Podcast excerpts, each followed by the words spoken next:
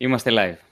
Είμαστε ζωντανά. Λοιπόν, καλησπέρα, καλησπέρα σε όλους. Ε, καλώς ήρθατε σε ένα ακόμα επεισόδιο SciTalks, το 13ο κατά σειρά.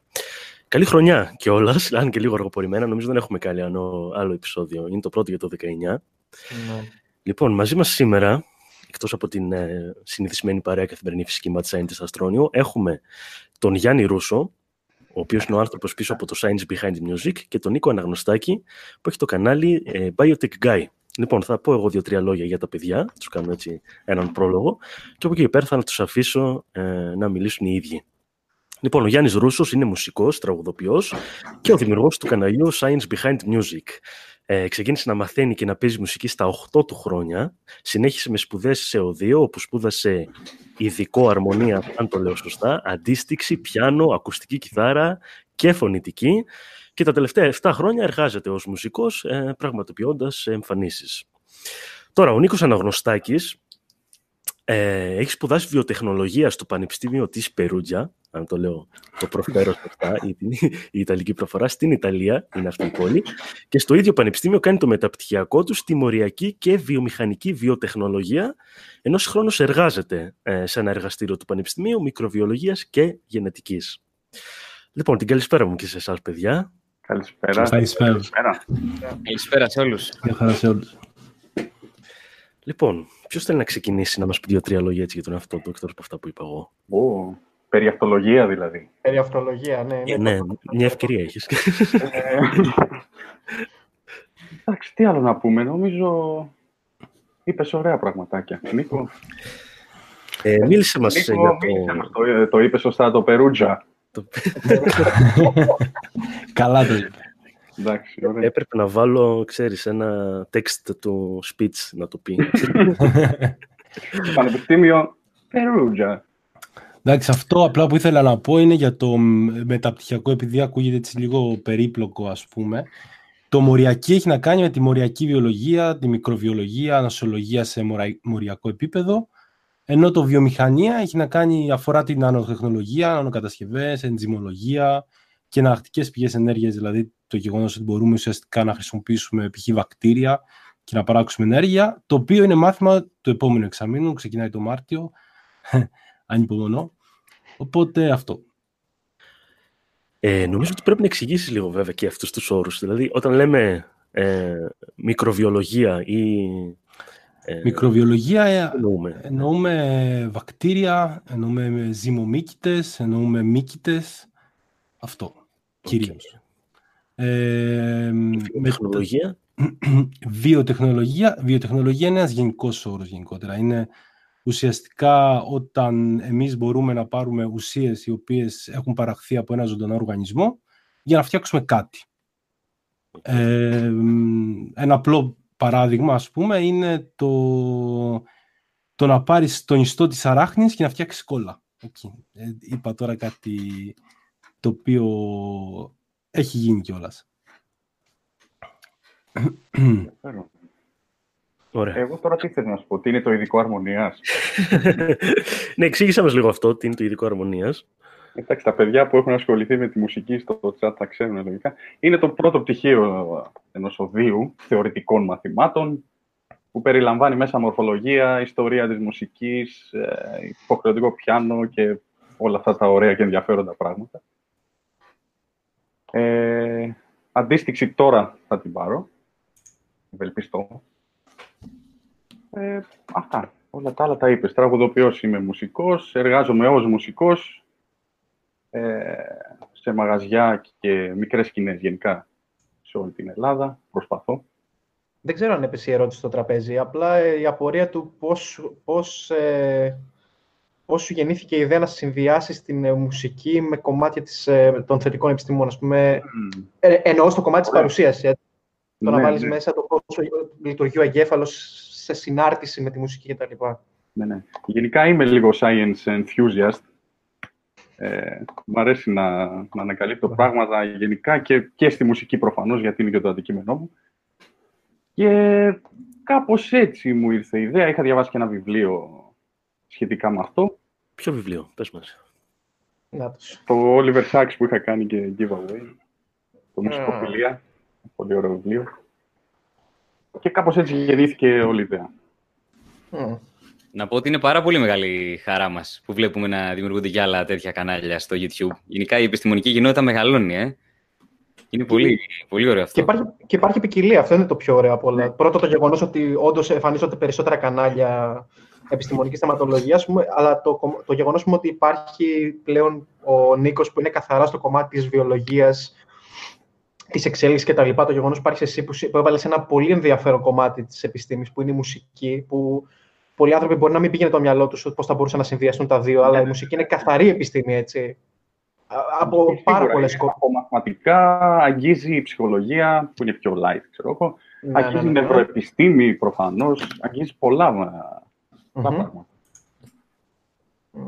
Οκ, Καλά ωραία. να είμαστε, να τα διαβάζουμε και να σας τα δίνουμε πιο απλοποιημένα, τέλος πάντων. Αυτό. Ωραία. Καλά να είμαστε κι εμείς και να τα ακούμε. ε, Νίκο, θες να μας πεις εσύ έτσι πώς σου ήρθε η ιδέα να ξεκινήσεις το κανάλι και Ε, και το στόχο του, τι θες να πετύχεις; Ε, ναι. Το κανάλι το είχα... Γενικά μ' αρέσει το YouTube. Ε, μ, πολύ καιρό είχα στο μυαλό μου να κάνω κάτι, αλλά δεν ήξερα τι. Έτσι ώστε να επικοινωνήσω την επιστήμη, τέλος πάντων, με λίγα λόγια.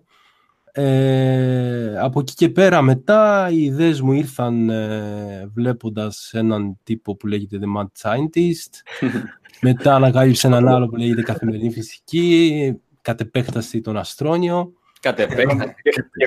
Τελευταίο το alter ego της καθημερινής φυσικής. Τέλος πάντων, ε, ναι, οπότε πήρα τα ερεθίσματα αυτά που ήθελα με την έννοια ότι πήρα ιδέες πώς να το κάνω ε, και το έκανα. Ε, γενικότερα, μ' άρεσε πάρα πολύ να μιλάω σε κόσμο, με φίλους, σε παρέες και λοιπά, το να σχολιάζουμε τέτοια θέματα και να τα αναλύουμε. Ε, το κανάλι τώρα είναι ένας τρόπος επικοινωνίας και αυτός που μ' αρέσει. Μ, ασχολούμαι όσο μπορώ, γιατί δυστυχώς έχω και άλλα πράγματα να κάνω, δεν μπορώ να αφοσιωθώ 100% πάνω στο κανάλι. Αλλά εντάξει, ε, κάποια στιγμή θα γίνουν πιο συχνά τα επεισόδια. Ωραία, Το- τέλεια. Να, να συμπληρώσω και εγώ ότι ένα μικρό έναυσμα το πήρα προφανώς και από εσάς. Και συγκεκριμένα να βάλω εγώ στην αρχή τον Αστρόνιο, τον κύριο Παύλο μας. Και κατ' Τον κύριο επέκταση Παύλο. το Στέφανο. Και κατ' επέκταση, ο Θωμάς Στάινερ και κατ' επέκταση. Ε, που με είχε βοηθήσει πάρα πολύ ο Παύλος και ευχαριστώ και πάλι. Χαρά μας, παιδιά, ειλικρινά. Εγώ ενθουσιάστηκα με Και τη κατ' θέμα. επέκταση και ο Στάμος και ο Στέφανος προφανώς. Επειδή και εγώ αγαπώ πολύ τη μουσική, όταν είδα επιστήμη και μουσική μαζί στο ίδιο κανάλι, είπα εντάξει, ό,τι πρέπει. Ναι, θυμάμαι τη χαρά μου όταν είχες κάνει το, το πρώτο post του καναλιού μου. Ναι, ναι.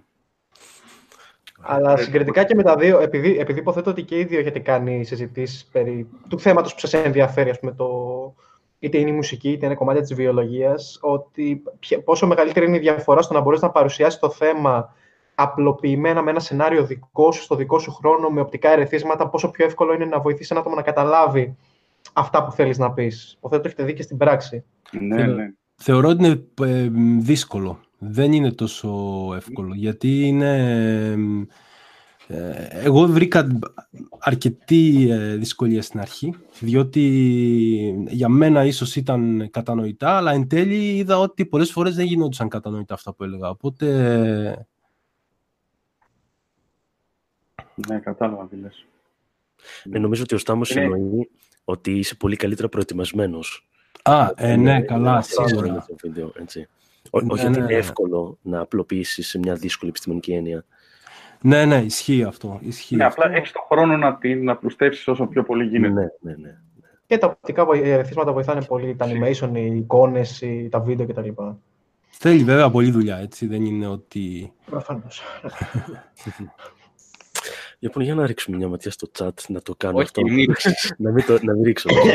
Αλήθεια. Εγώ Στο δεν μεταξύ, έχω μάθει από εσάς ότι δεν είναι καλή ιδέα αυτό. Οπότε, η πλάκα είναι ότι όταν δεν ρίχνουμε ματιά στο chat, ε, ξέρεις, έχουμε παράπονα και λένε ότι μα δώστε και λίγο σημασία εδώ. Και όταν δίνουμε λίγο σημασία είναι 99% τρολαρίσματα. Οπότε, παιδιά, αποφασίστε. Να το κοιτάμε, να μην το κοιτάμε. Ωραία. Λοιπόν, Στέφαν, εσύ ήθελες να ξεκινήσεις να δώσουμε μια πάσα σχετικά με το προηγούμενο επεισόδιο; Ναι. Ναι, κοιτάξτε, παιδιά, εγώ ήθελα να κάνω ένα παραλήρημα τώρα. Ε, αλλά επειδή ξύπνησα λίγο στραβά και δεν κοιμήθηκα πολύ καλά, δεν έχω την απαραίτητη όρεξη για να το κάνω. Παρ' όλα αυτά θα πω δύο-τρία λόγια, λίγο για το προηγούμενο επεισόδιο. Για όσους δεν το είχαν δει, ε, το προηγούμενο επεισόδιο είναι το 12ο, το κάναμε τα Χριστούγεννα του 18 και είχαμε καλέσει τον Στάγιο Ανατολίτη και τον Δημήτρη Δούκογλου. Ε, και τώρα με αφορμή τα σχόλια που γίνανε στο προηγούμενο βίντεο, ήθελα να κάνουμε μια συζήτηση πάνω λίγο στο θέμα του πώς, ποιο είναι το νόημα ουσιαστικά αυτών των εκπομπών που κάνουμε. Ε, εκτός από το να, να σας ενημερώνουμε για ορισμένα επιστημονικά νέα και να κάνουμε συζητήσεις πάνω στην επιστήμη, καμιά φορά εκφράζουμε και τις απόψεις μας. Και επειδή ε, πολλές φορές εκφράζουμε τις απόψεις μας, δεχόμαστε συχνά σχόλια του τύπου ε, «δεν γνωρίζετε το τάδε θέμα, οπότε καλό θα ήταν να μην το συζητάτε». Τώρα, το πόσο καλά ή όχι γνωρίζουμε ένα θέμα, το ξέρουμε μόνο οι ίδιοι, έτσι, το γνωρίζουμε μόνο οι ίδιοι για τους, για τους εαυτούς μας. Και συνήθως αυτά τα σχόλια προέρχονται από άτομα τα οποία δεν συμφωνούν με τις απόψεις μας, οπότε η μόνη λογική εξήγηση στο μυαλό τους είναι ότι εμείς δεν γνωρίζουμε πολύ καλά το θέμα, γι' αυτό διαφωνούμε. Τέλος πάντων, όπως και να έχει, ε, εκφράζουμε μόνο τον εαυτό μας. Έτσι. Έχουμε μια άποψη, εκφράζουμε τον εαυτό μας. Δεν μιλάμε από μια έτσι, θέση ισχύως, να το πω. Δεν εκφράζουμε την επιστημονική κοινότητα. Και νομίζω ότι αν το, μας το επιτρέπουν και οι μαχητές του ίντερνετ, το να έχουμε άποψη για θέματα, μπορούμε να έχουμε άποψη για θέματα τα οποία δεν έχουμε σπουδάσει. Ε, οπότε ναι, είχαμε καλέσει τον Δημήτρη Δόκολο και τον Στέγιο Ανατολίτη. Τα, τα δύο αυτά παιδιά είναι κομικοί και ασχολούνται και με την επικοινωνία της επιστήμης με τον δικό του τρόπο μέσω παραστάσεων κτλ. Και, και σε κάποια φάση η κουβέντα μας στο προηγούμενο επεισόδιο πήγε λίγο στο πολιτικό. Ε, τώρα εκφράστηκαν κάποιες απόψεις εκεί πέρα από τα δύο παιδιά με τις οποίες σε ορισμένα σημεία ούτε εγώ συμφωνούσα.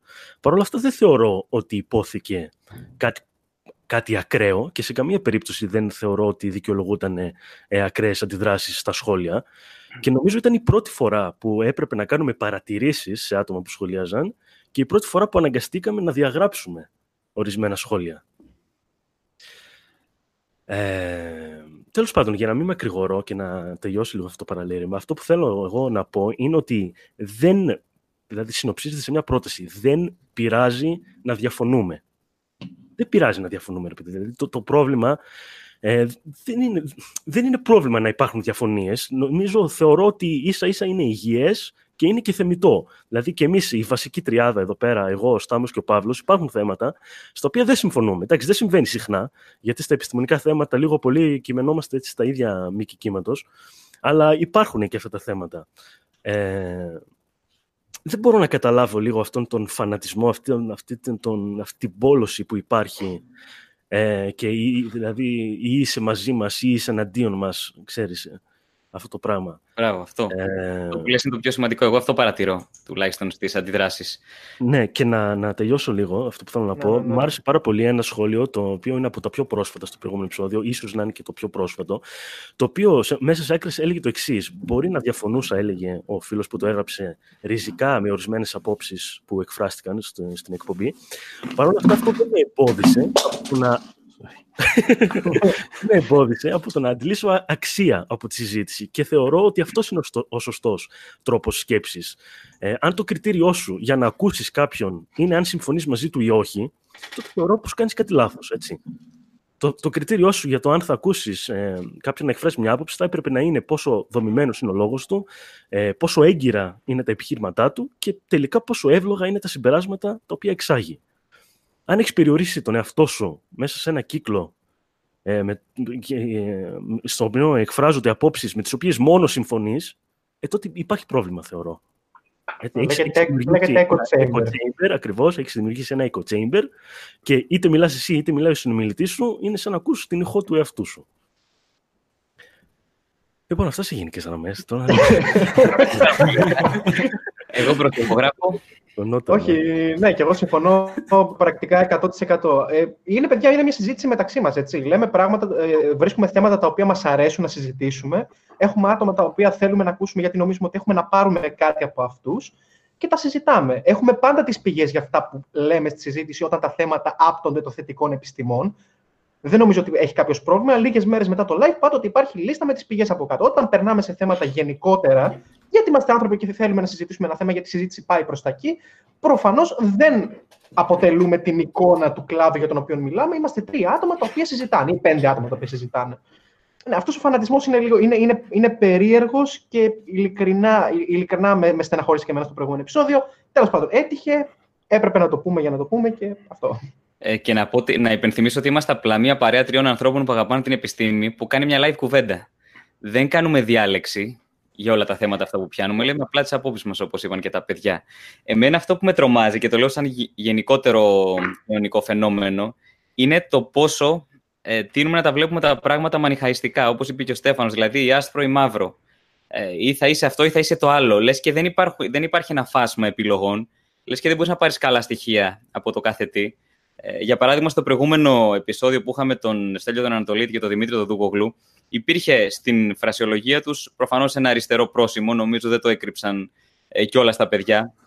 Και βιάστηκαν κάποιοι από κάτω να μας κατηγορήσουν για αυτό το πράγμα, όταν στο προηγούμενο ακριβώς επεισόδιο είχαμε καλέσει τον Σπύρο τον Κιτσινέλη, ο οποίος είναι γνωστό ότι είναι από τελείως άλλη πολιτική, πολιτικό χώρο, είναι φιλελεύθερος. Ε, αλλά εμείς πιστεύουμε ότι όλες αυτές οι απόψεις έχουν αξία να ακουστούν. Και τους θεωρούμε ενδιαφέροντες ανθρώπους και νομίζουμε ότι καλό είναι να ακούγονται πολλές ε, και διαφορετικές απόψεις. Με τρομάζει όμως το γεγονός ότι κάποιοι βιάζονται να, βάζουν, να βάλουν μια ταμπέλα και να πούνε ότι είστε αυτό, άρα δεν σας γουστάρω πια, άρα φεύγω. Ε, αυτό το θεωρώ την αρχή του φανατισμού. Και εγώ. Νομίζω το είπε και ο Στέφανος προηγουμένως. Ναι, ναι, αυτό. Βασικά να γίνεται ένας πολιτισμένος διάλογος. Εμείς αυτό θέλουμε να δημιουργήσουμε, έτσι. Αυτό είναι το νόημα λίγο των εκπομπών. Έτσι. Δηλαδή, άμα κάποιος διαφωνεί, καλά, πολύ καλά κάνει και διαφωνεί, μπορεί πολύ όμορφα και πολιτισμένα να εκφράσει την άποψή του στα σχόλια και να γίνει μια συζήτηση και με τους υπόλοιπους ακροατές δηλαδή. Ε, τώρα το να ξεκινάει η κουβέντα με προσωπικούς χαρακτηρισμούς και επιθέσεις τι να σας πω, εγώ δεν πρόκειται να ασχοληθώ με αυτό το άθλημα. Ε, ναι. Ούτε εμείς και ήμασταν και αυστηροί και ως προς το moderation. Και γενικά θα είμαστε από εδώ και πέρα. Α μείνουμε στις απόψεις και όχι στην επίθεση στο άτομο. Α κόψουμε δηλαδή το ad hominem όσο μπορούμε. Λοιπόν. Ωραία. Έφυγε λοιπόν αυτό από τη μέση. Α ξεκινήσουμε και να την κουβέντα. Μετά από αυτό το ευχάριστο μουσικό διάλειμμα. ναι. Λοιπόν, πάμε στην επιστήμη. Κάποιο, ναι, σε κάποιο επιστημονικό νέο. Πάμε στο επιστημονικό νέο. Νομίζω, παιδιά, από το τελευταίο μας live, το πιο σημαντικό επιστημονικό νέο ήταν ότι η Κίνα έφτασε στη Σελήνη. Το μάθατε, φαντάζομαι. Ε; Το και, και όχι απλά έφτασε στη Σελήνη, ε, έκανε την πρώτη επιτυχημένη προσεδάφιση, ομαλή προσεδάφιση στη σκοτεινή πλευρά της Ελλήνης. Την πλευρά της Ελλήνης δηλαδή που εμείς δεν βλέπουμε. Ε, λέω ομαλή γιατί και στο παρελθόν έχει πέσει ανθρώπινο κατασκεύασμα στη σκοτεινή πλευρά της Ελλήνης. Ήταν το Ranger 4 της, ε, της NASA, το οποίο όμως προσέκρουσε και δεν έστειλε πίσω καμία χρήσιμη πληροφορία. Ε, ωστόσο, αυτή η αποστολή των, των Κινέζων, που είχε και ένα περίεργο όνομα, όπως λέγεται Chang'e 4, είναι η θεά, η θεά Σελήνη για τους Κινέζους. Ε, κατάφερε, προσεδαφίστηκε και μας έδωσε και πάρα πολύ χρήσιμα στοιχεία. Εντάξει, η, η Κίνα θέλει να, κάποια στιγμή να στείλει και ανθρώπους στη Σελήνη, αυτό είναι γνωστό. Θέλει να φτιάξει και διαστημική βάση στη, στη Σελήνη. Ε, αλλά αυτό είναι ίσως το πρώτο βήμα, γιατί είχε κάποια πολύ ενδιαφέροντα κομμάτια που πρέπει να σας πω. Καταρχάς, υπάρχει ένα πρόβλημα όταν στείλει μια αποστολή στη σκοτεινή πλευρά της Σελήνης. Το πρόβλημα είναι ότι είναι δύσκολο να επικοινωνήσεις με τη σκοτεινή πλευρά της Ελλήνης, γιατί μεσολαβεί όλος αυτός ο όγκος της ε, Σελήνη. Ένας, ένα, ένα βραχώδες σώμα. Και δεν είναι πολύ εύκολο να περάσουν τα σήματα. Είναι σχεδόν αδύνατο δηλαδή. Οπότε, αυτό που χρειάζεται να κάνεις είναι να έχεις ένα διαστημόπλιο το οποίο να είναι σε μία θέση που εσύ να μπορείς να επικοινωνείς μαζί του και αυτό να επικοινωνεί με την πλευρά της Ελλήνης που δεν βλέπουμε. Αναμεταδότης. Ένας αναμεταδότης, δηλαδή, στην ουσία. Ε, Καταρχάς, να πω ότι όταν μιλάμε για σκοτεινή πλευρά της Ελλήνης, δεν εννοούμε ότι δεν φωτίζεται από τον ήλιο. Είναι απλά η πλευρά της Ελλήνης που δεν φαίνεται ποτέ από τη γη. Εντάξει. Ε, λοιπόν, Παύλο, θες να εξηγήσεις λίγο για ποιο λόγο γίνεται αυτό, γιατί έχω δει πολλά σχόλια, παρερμηνίες σχετικά με το θέμα της σκοτεινής πλευράς. Ναι, γιατί η περίοδος της περιστροφής της και της περιφοράς της είναι ίσες αυτές τι δύο περίοδοι. Δηλαδή, όσο κάνει για να γυρίσει γύρω από τον εαυτό της, τόσο κάνει και για να γυρίσει γύρω από τη γη, με αποτέλεσμα να κοιτάει μόνιμα ίδια πλευρά τη γη. Εντάξει.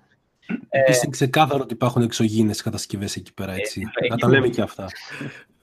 Καλά, αυτό είναι τεράστια θεωρία συνωμοσίας. Ότι είχαν ανακαλύψει εκεί πέρα, δεν ξέρω κι εγώ τι.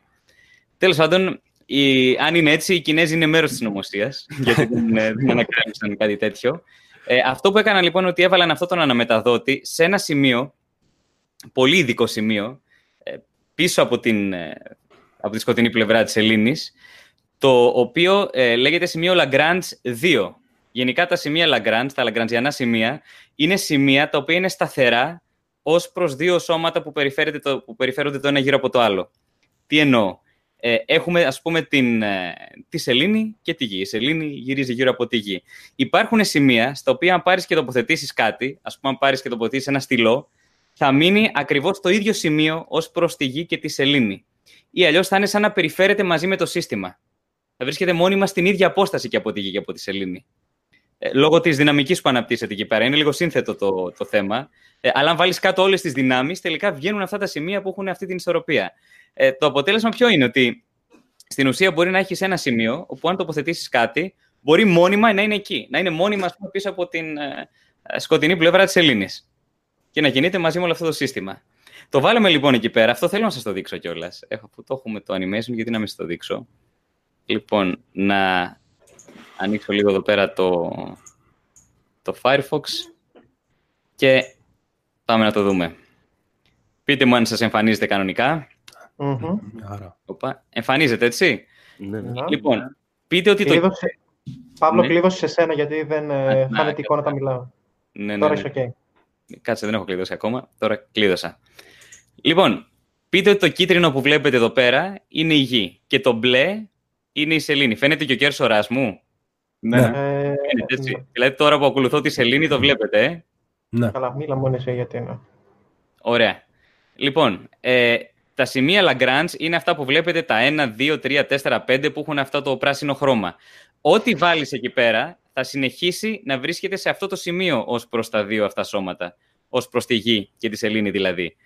Οι Κινέζοι βάλαν τώρα το διαστημόπλαιο, τον αναμεταδότη, τον βάλαν στο σημείο Lagrange 2, που είναι αυτό που είναι πίσω από τη σελήνη. Εδώ. Το βλέπετε; Uh-huh.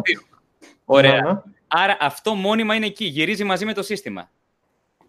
Καταλάβατε; Οπότε επικοινωνεί η γη με αυτό το σημείο, με το σημείο 2 και μετά το σημείο 2 στέλνει το σήμα πίσω στη σελήνη. Εντάξει. Ε, να σας δείξω και ένα πανόραμα πολύ ωραίο που τράβηξε αυτή η αποστολή. Εδώ πέρα είναι πραγματική εικόνα, είναι από την επιφάνεια της σελήνης και όπως βλέπετε χρησιμοποιούν ακριβώς το ίδιο αλουμινόχαρτο με την NASA. το ξέρετε αυτό, έτσι, ότι λένε ότι τα υλικά... Ναι, ναι, ναι, ναι. Θεωρία συνωμοσίας...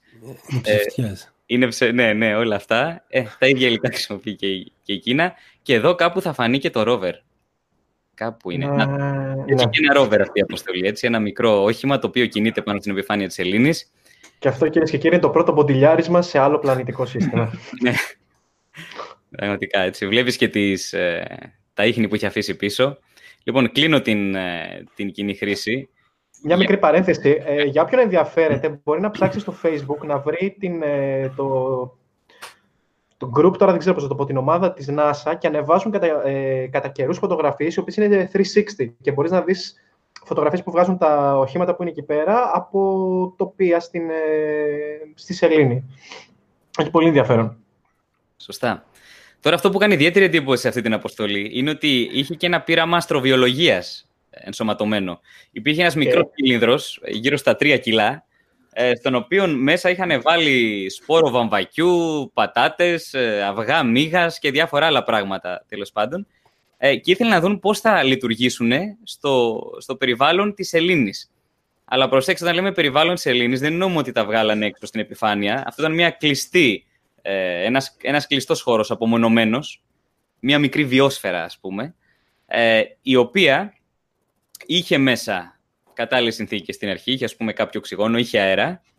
Αλλά ο σκοπός του ποιος ήταν, να δημιουργηθεί μια, ένας κύκλος ανάμεσα στα στοιχεία που υπήρχαν μέσα αυτή τη βιόσφαιρα. Δηλαδή, για παράδειγμα, η, τα φυτά να παράγουν οξυγόνο και οι μύγες, αν τελικά ε, έβγαιναν τελικά και ζούσαν, να, να παρήγαγαν διοξείδιο του άνθρακα και να γινόταν ένας κύκλος, να ήταν ένας, ένα μικρό οικοσύστημα δηλαδή. Λοιπόν, αυτό που είχε ενδιαφέρον είναι ότι την, ε, παίρναν την ακτινοβολία από τον ήλιο που υπάρχει στη σελήνη, Δηλαδή εκεί δεν υπήρχε προστασία. Η ακτινοβολία αυτή, η πολύ επικίνδυνη, περνούσε κανονικά μέσα σε αυτή την βιόσφαιρα. Και η βαρύτητα φυσικά ήταν η βαρύτητα της Σελήνης. Άρα θέλανε να δουν πώς θα, πώς θα αντιδράσει η ζωή σε αυτό. Από εκεί και πέρα την θερμοκρασία προσπαθούσαν να τη διατηρήσουν σταθερή, γύρω στους 24-25 βαθμούς. Και πράγματι, μέσα σε λίγες μέρες βλάστησαν οι, οι, οι σπόροι που υπήρχαν εκεί πέρα.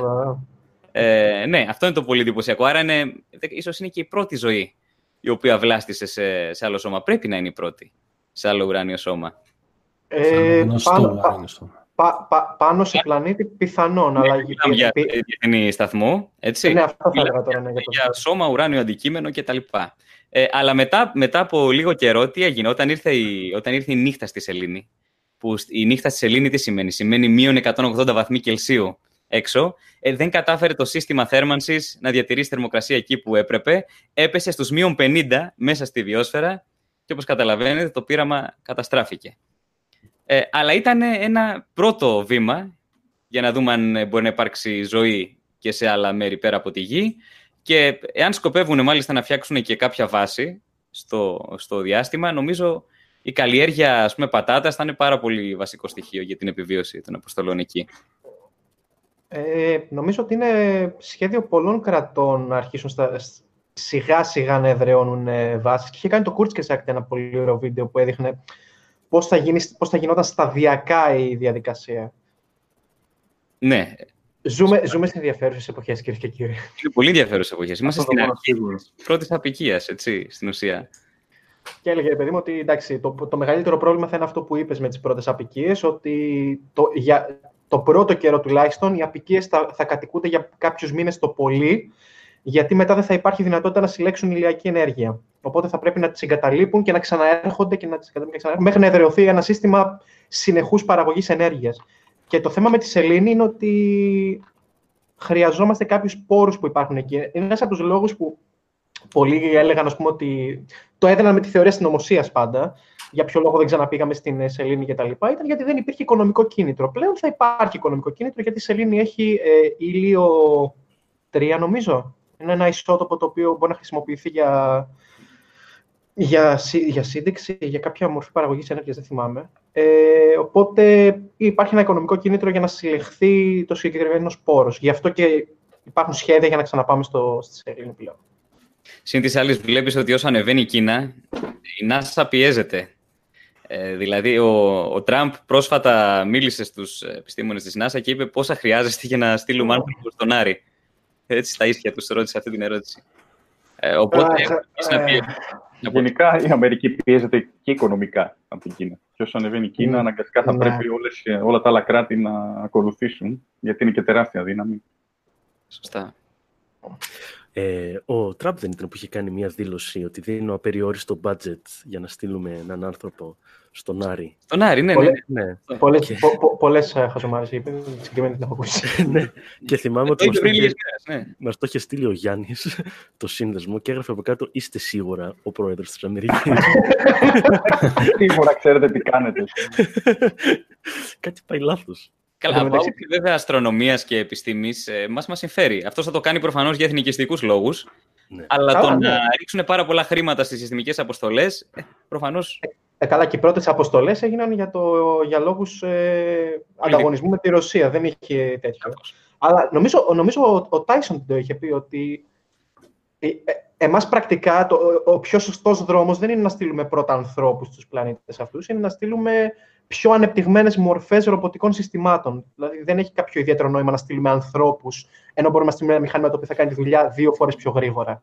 Ισχύει αυτό που λες. Ναι, πιο πολύ, θα έλεγα, έχει συμβολικό χαρακτήρα. ναι, συμβολικό και συναισθηματικό χαρακτήρα, ναι. Μιας και πιάσουμε τώρα αυτό το θέμα. Νομίζω και ο Νίκος ήθελε να πει δύο-τρία πράγματα. Για το θέμα της Ελλήνης. Για τον Άρη. ναι, για το θέμα της απίκησης του, στον Άρη. Ναι, είχα βάλει ένα θέμα για ποιο λόγο είναι σημαντικό να πάμε εκεί. Ουσιαστικά θυμόμαστε ότι το Inside υπάρχει ένας σεισμογράφος που θα χρησιμεύσει για τη μέτρηση των σεισμών, σωστά; Υπάρχει ένας αισθητήρα θερμοκρασίας, ο οποίος φτάνει έως και 5 μέτρα, αν δεν κάνω λάθος. Και για να, προσπαθήσουμε να κατανοήσουμε, για να προσπαθήσουμε να κατανοήσουμε την εσωτερική δομή τέλος πάντων του πλανήτη. Ε, τέλος πάντων, πέρα από αυτό, ε, έχουμε ξαναεπισκεφτεί τον Άρη και σε μία από τις επισκέψεις μας ανακαλύψαμε μία λίμνη με αλμυρού νερού. Σωστά; Η οποία βρίσκεται κάτω από την επιφάνεια του Άρη. Στο υπέδαφος, ε, με ραδιοκύματα. Το καλοκαίρι ναι. του προηγούμενο είχε γίνει αυτή η ανακάλυψη. Ναι. Ακριβώς. Ε, οι ειδικοί λοιπόν προσπαθούν να φανταστούν τα ζωντανά πράγματα που μπορεί να συναντήσουμε σε έναν τέτοιο τόπο τέλος πάντων ε, που την ίδια στιγμή αυτός ο τόπος είναι εχθρικός. Είναι ένα εχθρικό περιβάλλον προς τη ζωή. Ω σημείο αναφοράς εδώ στη γη έχουμε κάποιους οργανισμούς όπως τα εξτρεμόφυλλα ας πούμε, ή άλλους χερσαίους οργανισμούς που μπορούν να, να ζήσουν σε ακραίες συνθήκες. Παράδειγμα, ένα βακτήριο το ατσετιλόμπους ατσέτικους, αν το είπα σωστά, ή τα βραδίποδα, τέλος πάντων, τα γνωρίζουμε όλοι. Ε, τι Terminator είναι τα βραδίπορα. Ε, τα, ναι, τα βραδίπορα tardigrade. Νομίζω. Τα tardigrades, τα ναι. waterbears. Ναι, μπράβο. Ακριβώς. Είναι γλυκούλικα όμως, δεν μπορεί να πει. Είναι, είναι, είναι πολύ χαριτωμένα. Για την ιστορία γνωρίζουμε σε θεωρητικό επίπεδο τουλάχιστον ότι κάποτε ο Άρης ήταν καλυμμένος με νερό σε υγρή μορφή και θα μπορούσε να ήταν γεμάτο ζωή. Θα μπορούσε. Θα μπορούσε. Σήμερα, ε, ναι. Σήμερα γνωρίζουμε ότι νερό, το, ότι νερό υπάρχει, έτσι.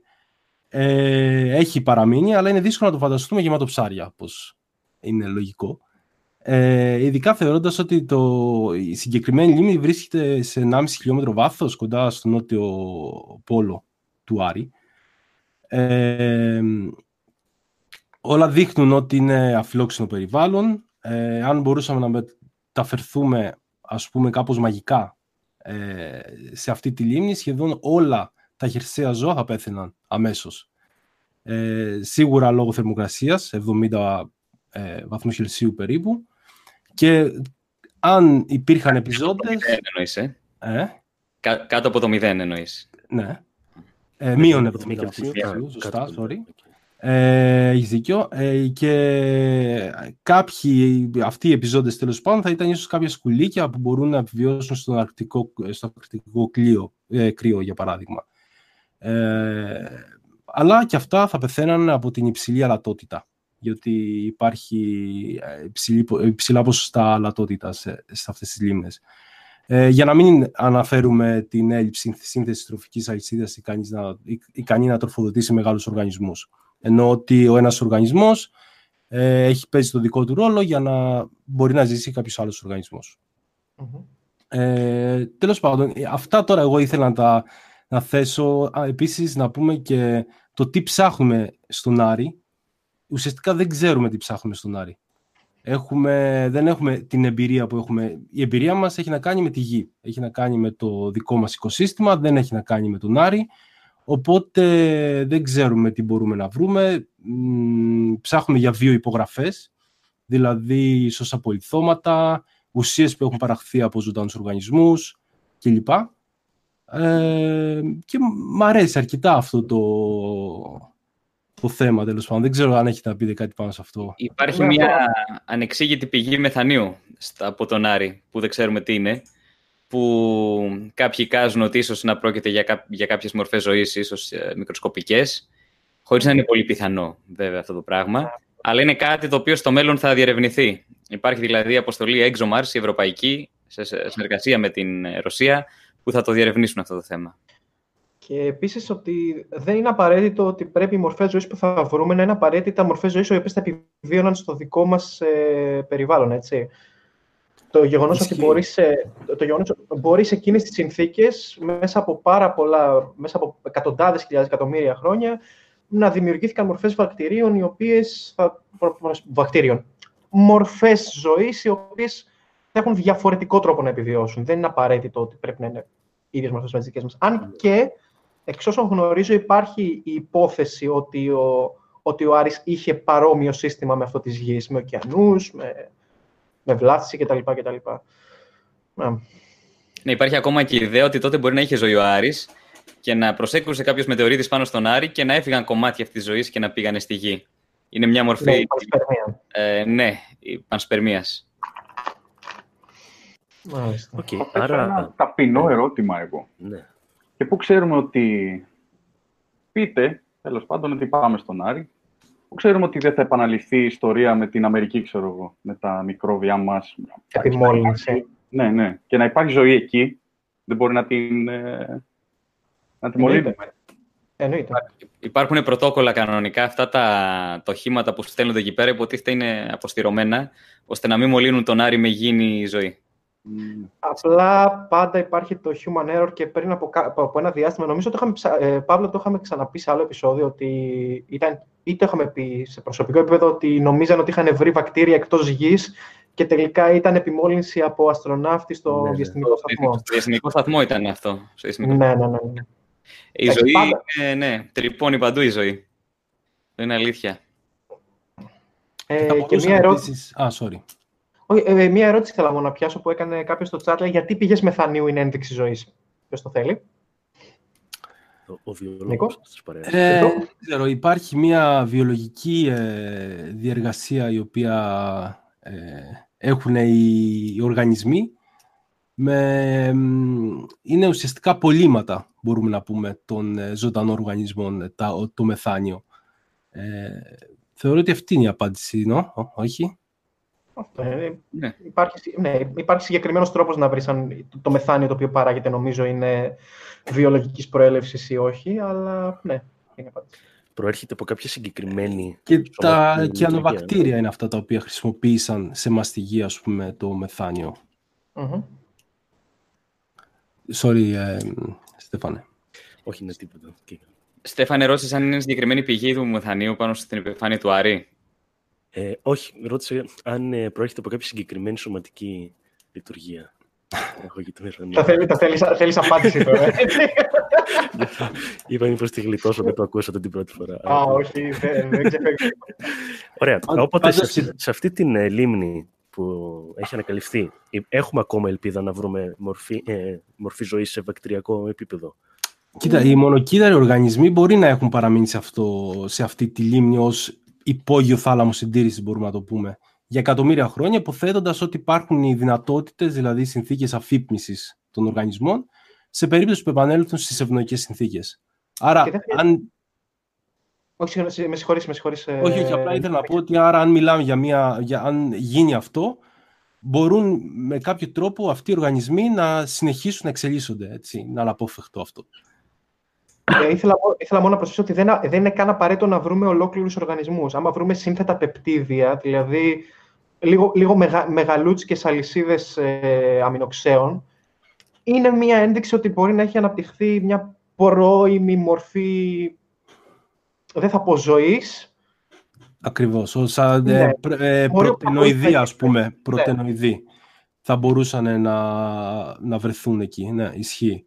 Γιατί Ε, μην ξεχνάτε ότι και στην, στη γη κάπως έτσι έγινε. Πρώτα σχηματίστηκαν μικρά πεπτίδια, τα οποία σχημάτισαν αργότερα τα κύτταρά μας κλπ. κλπ, κλπ. Οπότε και αυτό θα ήταν μια ένδειξη. ε, ναι. Ότι Επίσης είναι και μπο- μπορεί ας πούμε να επιβεβαιωθεί ας, ή κάποιες, ε, όχι είπα σπριμία, έτσι, χωρίς ε, να δούμε τι γίνεται, να δούμε αν όντως έγινε.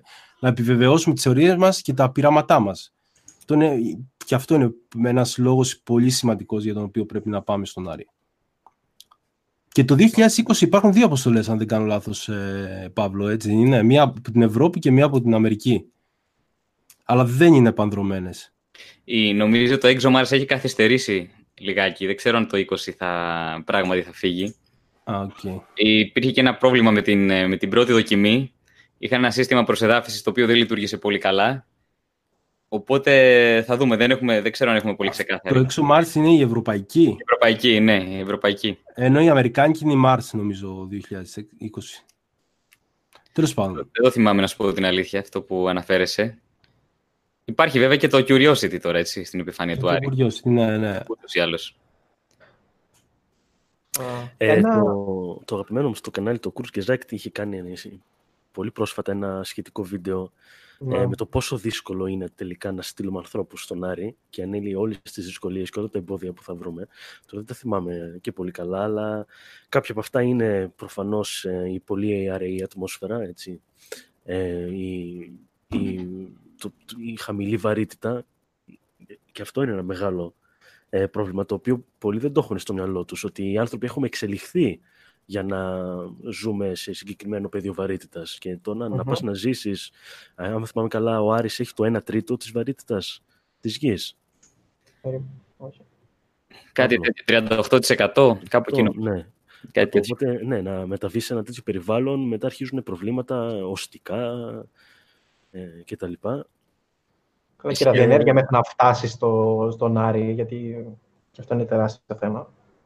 Η ραδιενέργεια, συγγνώμη, είπα ραδιενέργεια, η, συγγνώμη, η ηλιακή, Ναι, ναι, η ηλιακή ακτινοβολία, ναι.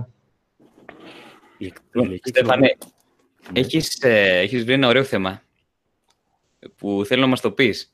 Γι' αυτό με το λέιζερ και τον ήχο. Ναι, ναι, λοιπόν. Γιατί, το λέω γιατί έχουμε μείνει πολλή ώρα σε αυτό και έχουμε να ακούσουμε πολλά. Ναι, ναι, Ναι. ναι, εννοείται, να περάσουμε. Λοιπόν, έγινε πολύ πρόσφατα ένα πείραμα στο οποίο χρησιμοποιήθηκαν λέιζερ για να μεταδώσουν ήχο. Ε, τώρα, πώς γίνεται αυτό, πώς γίνεται το φως που είναι ηλεκτρομαγνητικά κύματα να μεταφραστεί σε ήχο; Και ε, μου έκανε εντύπωση αυτό το νέο, έτσι και αυτό το επέλεξα, ε, ε, επειδή βασίζεται σε ένα φαινόμενο που λέγεται φωτοακουστικό, και το οποίο δεν είναι κάτι καινούριο, αλλά εγώ πρώτη φορά το άκουγα παρόλα αυτά. Ε, οπότε έτσι πολύ χοντρικά τι γίνεται. Η ακτινοβολία, έτσι των λέιζερ, ε, απορροφάται από τα μόρια του αέρα και στο συγκεκριμένο πείραμα που έγινε τώρα πρόσφατα χρη- χρησιμοποιήθηκαν λέιζερ με μήκος κύματος κοντά στο υπέρυθρο το οποίο απορροφάται σε μεγάλο βαθμό από τους υδρατμούς. Έτσι, οπότε ε, στέλνανε τη δέσμη λέιζερ, η, απο, η ακτινοβολία απορροφούταν από τα μόρια των υδρατμών και ε, εφόσον απορροφούταν ενέργεια, η θερμοκρασία αυξάνονταν ε, και ανάλογα με τις αλλαγές στη θερμοκρασία, έτσι, όταν ε, ε, η θερμοκρασία αυξάνεται, ο αέρας διαστέλλεται, έτσι, ενώ όταν ε, η θερμοκρασία μειώνεται, ο αέρας συστέλλεται, δημιουργού- δημιουργούνται διαφορές πίεσης. Οπότε, οι διαφορές πίεσης είναι αυτό που λέμε ήχος. Και με αυτόν τον τρόπο μπορούσαν να μεταφέρουν ήχο μέσω, ε, τέτοιο, μέσω ηλεκτρομαγνητικών κυμάτων, μέσω, μέσω από φως. Τέλειο. Ε, ναι, και όλο αυτό λέγεται φωτοακουστικό φαινόμενο. Και τώρα το ιδιαίτερο με, αυτό, τη- τη- με αυτή τη τεχνική που χρησιμοποίησαν σε αυτό το πρόσφατο πείραμα είναι ότι μπορείς να φτιάξεις το σήμα να ακούγεται σε μια συγκεκριμένη απόσταση από τον μεταδότη. Δηλαδή, ξέρω εγώ, στα 5 μέτρα ή στα 2 μέτρα. Και, όλοι οι μόνο εκεί- υπόλοιποι, ο, όπα, συγγνώμη, όλοι οι υπόλοιποι δεν θα το ακούνε, θα το ακούνε, μο- θα το ακούει, μπορεί να το ακούει κάποιος συγκεκριμένα. Καταλαβες; Ναι, φοβερό, φοβερό είναι. αυτό. Σκέψου, Θα μπορείς δηλαδή να σημαδέψεις κάποιον. Ακριβώς. Θα μπορείς να σημαδεύει κάποιον με λέιζερ και να του μεταφέρεις ήχο. Γιάννη, Ε, αυτό πρέπει να μόνο σ' αρέσει εσένα, ε. Ναι, ναι. Ε, Στέφανε, θέλεις να κάνουμε ένα επεισόδιο μαζί. Επαγγελματικές να μην σπουδέ χρειάζεται να το διαβάσεις κιόλας. Αυτό θα λέει, ακούω φωνές και θα τον περνάνε για τρελό. Ναι, μπορείς να τρελάνεις και κάποιον. Ναι, ναι, φοβερό. Το... Ε, Αυτό δεν μπορούσε να βοηθήσει και ε, να δημιουργηθούν συστήματα επικοινωνίας ανάμεσα σε μελλοντικούς σταθμούς σε άλλους πλανήτες, δηλαδή να αυξηθεί, να αυξηθεί η ταχύτητα και να μειωθεί το lag που υπάρχει. Ε, δεν νομίζω ότι είναι και η πιο αποδοτική μέθοδος η συγκεκριμένη Όχι. να στείλεις πληροφορία. Γιατί ξέρεις, εξαρτάς, εξαρτάσαι από το, το περιβάλλον αέρα. Okay. Έτσι. Ε, αλλά μπορείς ας πούμε να επικοινωνήσεις μέσα σε ένα δωμάτιο χωρίς να έχεις ας πούμε κάποιο ακουστικό στο αυτή. Κάποιος θα μπορεί να επικοινωνήσει μαζί σου. Ή θα, μπορούν, να- θα μπορούσαν να δημιουργηθούν ε, φωτόφωνα. Να Καλό. μεταφέρεις, ναι.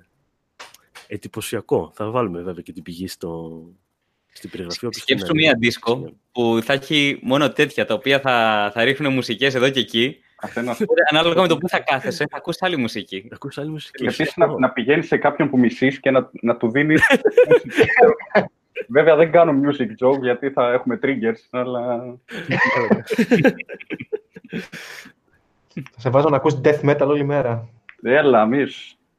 Ναι, πώς ρίχνουν λέ- μια λέιζερ χαρά στα είναι το μάτια των αθλητών στο μπάσκετ για να τους ενοχλήσουν; Ο, ο Γιάννης ε, φάουλα θα έστελνε. Έλα. Μη μου βάζετε λόγια στο στόμα μου, παιδιά. Τώρα αυτό είναι στο ίντερνετ, θα μείνει για πάντα, τελείωσε. Ε, Πολύ ωραίο. εντυπωσιακό, ναι. Και Στάμο, έχεις και εσύ ένα νέο για να πάμε μετά στα θέματα του Γιάννη.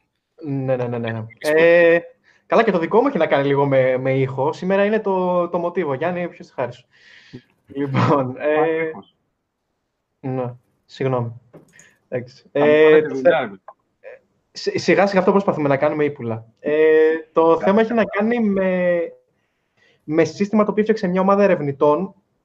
Ε, θα, υπάρχουν, ε, θα υπάρχει ο σύνδεσμος προφανώς. Ε, η ομάδα αυτή έκανε το εξής. Για την ακρίβεια το κάνει ακόμα, δεν έχει, δεν έχει τελειώσει η μελέτη, είναι σε πάρα πολύ πρώιμα στάδια. Ε, α- η έρευνα που κάνουν θα επιτρέψει σε άτομα τα οποία έχουν ε, βαριά μορφή παράλυσης, όπως ο Στίβεν Χόκινγκ ας πούμε είχε, να μπορούν να μιλήσουν κανονικά σκεπτόμενοι το τι θέλουν να πούν. Δηλαδή, στη μελέτη που κάνουν, βάζουν ε, αισθητήρες σε συγκεκριμένα κομμάτια του, εγκε- του εγκεφάλου, τα οποία παίρνουν τα σήματα από τον εγκέφαλο όταν κάποιος προσπαθεί να μιλήσει και μετατρέπουν αυτά τα σήματα σε ηχητικό, ε, σε ηχητικό σήμα, το οποίο ακούμε από κάποιο, από κάποιο μέσο, από κάποιο ηχείο, ας πούμε. Η διαφορά με τον Stephen Hawking, με, αυτό που, με το σύστημα του Stephen Hawking, το Stephen Hawking είχε ένα αισθητήρα, άμα, άμα έχετε δει ποτέ, είχε φωτογραφίες, ας πούμε, είχε ένα αισθητήρα ο οποίος ήταν κολλημένος εδώ, σε αυτό το σημείο, και με το πώς κουνούσε ένα μη στο, στο μάγουλό του, μπορούσε να πληκτρολογεί λέξεις στον υπολογιστή. Και ο- το λογισμικό που είχε ο υπολογιστής του, από ένα σημείο και μετά μάθαινε πώς έγραφε και μπορούσε να, να, να δίνει πιθανές προτάσεις για λέξεις ή φράσεις που ήθελε να πει, ώστε να επικοινωνεί πολύ πιο γρήγορα. Αλλά αυτό ήταν τελείως διαφορετικό. Αυτό που λέω εγώ είναι ότι σκέφτεσαι κάτι και αυτό παράγεται σε, σε ηχητική μορφή κατευθείαν. Απίθανο. Τώρα- We're getting there. Ναι. Ε, τώρα τα, τα, τα, τα λεπτά γράμματα. Οι ερευνητές κατάφεραν να χρησιμοποιήσουν μέχρι στιγμής τουλάχιστον σήματα από τον εγκέφαλο των ε, συμμετεχόντων όταν οι συμμετέχοντες μιλούσαν φωναχτά. Δηλαδή, όταν ε, διάβαζαν ένα κείμενο ή όταν ψιθύριζαν στον εαυτό τους, τα σήματα αυτά παίρνανε και μόνο με αυτά τα σήματα ο υπολογιστής έφτιαχνε τον ήχο από μόνος του και τον ε, πρόφερε. Όταν δοκίμασαν να κάνουν το ίδιο και οι συμμετέχοντες απλά σκέφτονταν τι ήθελαν να πούν, ο υπολογιστής δεν μπορούσε να το αναπαράγει. Οπότε, γι' αυτό είπα ότι είμαστε ακόμα σε πολύ πρώιμο στάδιο. Σε πρώτη φάση μπορούμε μόνο να πάρουμε τον ήχο όταν ο, ο, ο, ο εγκέφαλος παράγει σήματα από, από την ομιλία. Και μάλιστα η ακρίβεια, η, η ακρίβεια της αναπαραγωγής του υπολογιστή είναι στο 75%. Ε, το άρθρο που θα δώσω στο σύνδεσμο έχει μέσα ηχητικά κλιπ από το πώς μιλάει ο υπολογι... μιλ- μιλούσε ο υπολογιστής όταν έπαιρνε αυτά τα σήματα. Ε, είναι λίγο creepy, γιατί ψιλοχάνεται όταν μιλάει ο υπολογιστής, αλλά τα τελευταία νούμερα είχαν, είχαν συμμετέχοντες τους, έβα, τους έβαζαν να διαβάζουν φωναχτά. Α, Ε, νούμερα. νούμερα είναι από το αυτά. Οκ. Ναι, ναι, ναι. Αυτό ήταν ένα συγκεκριμένο πείραμα. Τους έβαζαν να διαβάζουν νούμερα από το 1 μέχρι το 10. Ο υπολογιστής έπαιρνε το σήμα από τον εγκέφαλό τους και το αναπαρήγαγε στο ηχείο, σε άλλο δωμάτιο. Και στα τελευταία νούμερα ήταν πάρα πολύ ακρι... δηλαδή, αυτά τα- Μπορείτε να το ακούσετε από το άρθρο. Είναι πάρα πολύ ακρι... ακριβές, ακριβής συγγνώμη, ο τρόπος που το αναφέρει ο υπολογιστής. Είναι λίγο... Ναι. Ναι, το άκουσα αυτό Αλλά- το απόσπασμα. Ε, Όντως, οι είναι τελευταίε περίεργο. συνέντευξει είναι λίγο πιο καθαρές από τις άλλες. Αλλά Ναι. δεν μπορώ να πω ότι έβγαλε ιδιαίτερο νόημα. Καταλαβαίνεις όμως τι θέλει να πει ο υπολογιστή. Καταλαβαίνεις τι Όχι, λέει ο δεν το υπολογιστή. κατάλαβα, να σου πω την αλήθεια. Δηλαδή, μόνο λίγο Το- τις τελευταίες λέξεις έπιασα. Ε, ναι, το 6, 7, 8, 9 and 10 τα Ναι, λέει six, καθαρά. six, six, ας πούμε, που έλεγε. Ε, αυτό, τα, τα σατανικά.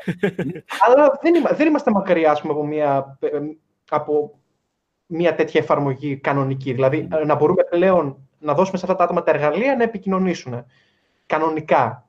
Και εντάξει, νομίζω ότι Άρα- μπορούμε... Ναι. Όχι, συγγνώμη, πες μου, πες μου.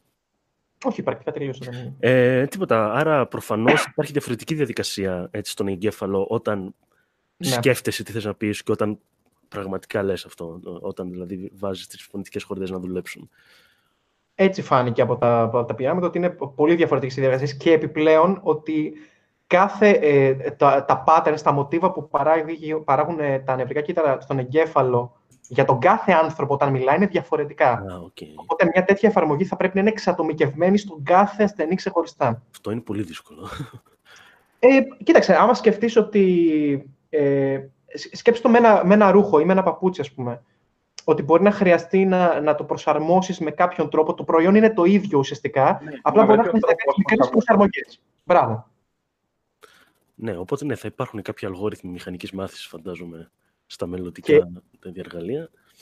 Είχα μια πολύ ωραία ερώτηση στο, στο chat. Λέει, θα ακούγονται όλα όσα σκέφτονται ή μόνο ό,τι θέλουν να πούν. Και αυτό είναι ακριβώς ένα από τα προβλήματα στα οποία έπεσαν οι ερευνητές.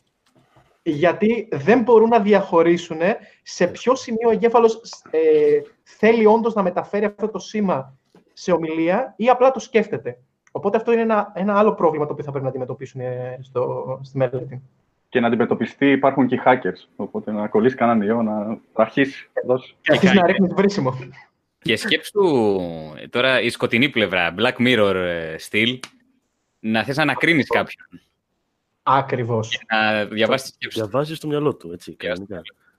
αν, αν, αν όντως καταφέρουμε να χρησιμοποιήσουμε ε, τέτοιου είδους εργαλεία πλέον, ναι. Ναι, γιατί πλέον θα παίρνεις το σήμα από αυτό που θέλει να πει ο άλλος και θα το μεταφέρεις. Οπότε είναι απλώς τρόπος να, το, να αποκωδικοποιήσει την πληροφορία. Οπότε θα μπορούσε κάλλιστα. Και κάποιος λέει: Αν αναπαράγεται ό,τι σκέφτεσαι, δεν ξαναμιλάς με άνθρωπο. Σκ- Σκέψου σε χίλια χρόνια η ανθρωπότητα δεν μιλάει, απλά επικοινωνεί τηλεπαθητικά σχεδόν, ας πούμε, με αυτόν τον τρόπο. Εντάξει. Πολύ out there σενάριο, αλλά Ναι, ναι, out there, αλλά έχει πλάκα. Εντάξει, εγώ το, βλέ- να σου πω κάτι, το βλέπω λίγο. Ε, στη, σ- πάντοτε όταν ξεκινάμε μια τέτοια τεχνολογία, το, το βλέπεις με τις άμεσες εφαρμογές. Δηλαδή, σε αυτή την περίπτωση είναι για άτομα όπως ο Stephen Hawking, Ναι, τα ναι, οποία ναι, ναι. είχαν άλλο τρόπο να επικοινωνήσουν. Και νομίζω μπορούμε να συμφωνήσουμε ότι ο κόσμος θα ήταν λίγο πιο φτωχός αν δεν μπορούσε να επικοινωνήσει ο Stephen Hawking. Ισχύει. Λίγο, λίγο. Ελάχιστα. Και πόσα, είναι πόσα ενδιαφέρον. άλλα μυαλά τέτοια μπορεί να υπάρχουν έξω, έτσι, τα οποία θα πρέπει να μπορούν να εκφραστούν με κάποιον τρόπο. Έχει ενδιαφέρον απλά να σκέφτεσαι πώ μια τεχνολογία μπορεί στο μακρινό μέλλον να γίνει. Σκέψτε ότι Εννοείται. εκείνη την εποχή, εάν μιλάς με ανοιχτό το στόμα, θα είναι αγένεια. Πώς Μάλιστα. λέμε, πώς λέμε μη μασάς με ανοιχτό το στόμα; Έτσι, θα δείχνει ότι είσαι Μην απολύτω. μιλάς με ανοιχτό το στόμα. Ναι, μην μιλάς με ανοιχτό το στόμα. Αν σκέφτεσαι, λέει τραγούδι, τι γίνεται; Άμα είναι ελληνικό λαϊκό, θα μπλοκάρει η συσκευή. Θα το φροντίσω εγώ. Στο υπόσχομαι. Άμα είναι της Παύλα, Παιδιά, θα χάσουμε τις δουλειές μας. Εμείς θα γίνουμε. Ή θα τραγουδάω μέσω μυαλού. Σταματά. Λοιπόν, τώρα που είπε για τραγούδι, έχεις Τραγουδάς βάλει ένα μια- ωραίο θέμα, Γιάννη. Τι φωτόφωνο. έχω; Έχεις βάλει ένα ωραίο θέμα, το οποίο Μμμ. θα μας εξηγήσεις βέβαια.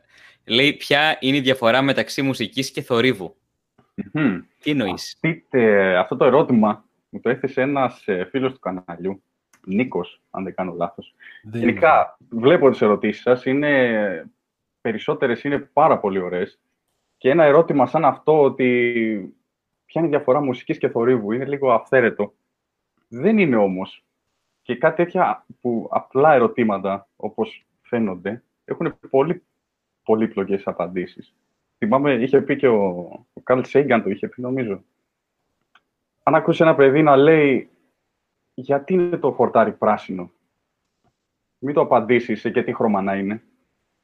Αν δεν ξέρεις, πες του, πάμε να το ψάξουμε μαζί. Ή αν, αν δεν υπάρχει η απάντηση, εσύ θα είσαι ο μελλοντικός που θα, θα βρεις γιατί είναι πράσινο το χορτάρι. Οπότε, καμία ερώτηση δεν είναι χαζή, να το ξέρετε γενικά. Οπότε, ναι, μου είχε θέσει ακριβώς όλοι οι ήχοι απαρτίζονται από τις γνωστές μας νότες. Δηλαδή, περνάει ένα μηχανάκι, εξάτμισή του, παράγει νότες, είναι μουσική αυτό το πράγμα. Ε, Ναι. Πότε ένας ήχος δηλαδή θεωρείται μουσική και πότε όχι. Μπράβο, ακριβώς. Και πότε θόρυβος. Μμ. Οπότε Ας λες, πει- ξέρω εγώ, αν ένας ήχος μπορεί να είναι θόρυβος ή μπορεί να είναι ένας απλός ήχος. Η μουσική, ας πούμε, το κελάδισμα του πουλιού δεν είναι θόρυβος, αλλά Όχι. δεν είναι ούτε μουσική, σωστά; Εντάξει, θα μπορούσε να θεωρηθεί μουσική, αλλά δεν είναι για τους λόγους που θα πω. Α, Οκ. Ωραία, για πες. Ε, καταρχάς, βάσει φυσικής, και ο ήχος και ένας θόρυβος, ένας κρότος ή το μηχανάκι εξάτμιση, είναι κύματα, έτσι. Ήχος. Απλά η διαφορά του θορύβου είναι ότι ο θόρυβος έχει ακανόνιστες συχνότητες. Ο ήχος με ακανόνιστες συχνότητες. Είτε είναι πολύ υψηλές, είτε πολύ χαμηλές, είτε περιλαμβάνει όλες τις συχνότητες, όπως είναι το white noise, αν δεν κάνω λάθος, ο λευκός θόρυβος. Ε, Και... Σωστά. Και ακανόνιστος χρόνος. Δεν έχει... Δηλαδή, στη μουσική έχουμε το tempo. Δεν έχει ρυθμό. Δεν έχει ρυθμό αυτό ακριβώς. Και όπως μου αρέσει να λέω ότι η μουσική είναι ένας πολύ οργανωμένο, οργανωμένος θόρυβος. που μας ηχεί ευχάριστα στα αυτιά μας, τέλος πάντων. Ναι, αλλά μόνο αυτός είναι ο λόγος, μόνο αυτό το ξεχωρίζει. Δηλαδή, άμα... Ε, αυτά θα αναλύσω τώρα, γιατί δεν έχουμε και χρόνο.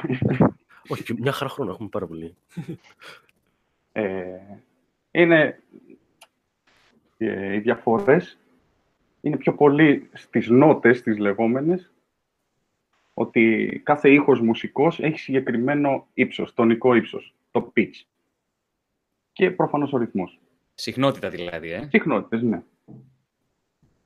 Ε, πώς προέκυψαν τώρα οι νότες, τα, οι συχνότητες αυτές, τα τονικά ύψη; Και μπορεί να, να ακουστεί ε, ότι πάλι ο Πυθαγόρας, πάλι ο Πυθαγόρας, αλλά όντως, πάλι ο Πυθαγόρας ασχολούταν με κλίμακες μαθηματικά και πολύ και με κουρδίσματα που λέμε τώρα, συστήματα γενικά, να τελειοποιήσει την απόσταση πέμπτης, ε, που αυτό κράτησε και μέχρι ε, το Μεσαίωνα, νομίζω, που μετά άρχισαν όλα τα κουρδίσματα αυτά και τις κλίμακες να τις αλλάζουν. Την απόσταση πέμπτης, την τέλεια πέμπτη, ας πούμε, ντο με σολ, να τη μίκραιναν για να φτιάξουν τις τρίτες, να αλλάζανε τις... Ε, Γιάννη, να κάνω μία παρένθεση ερώτηση. Ναι, ναι, ναι. ναι.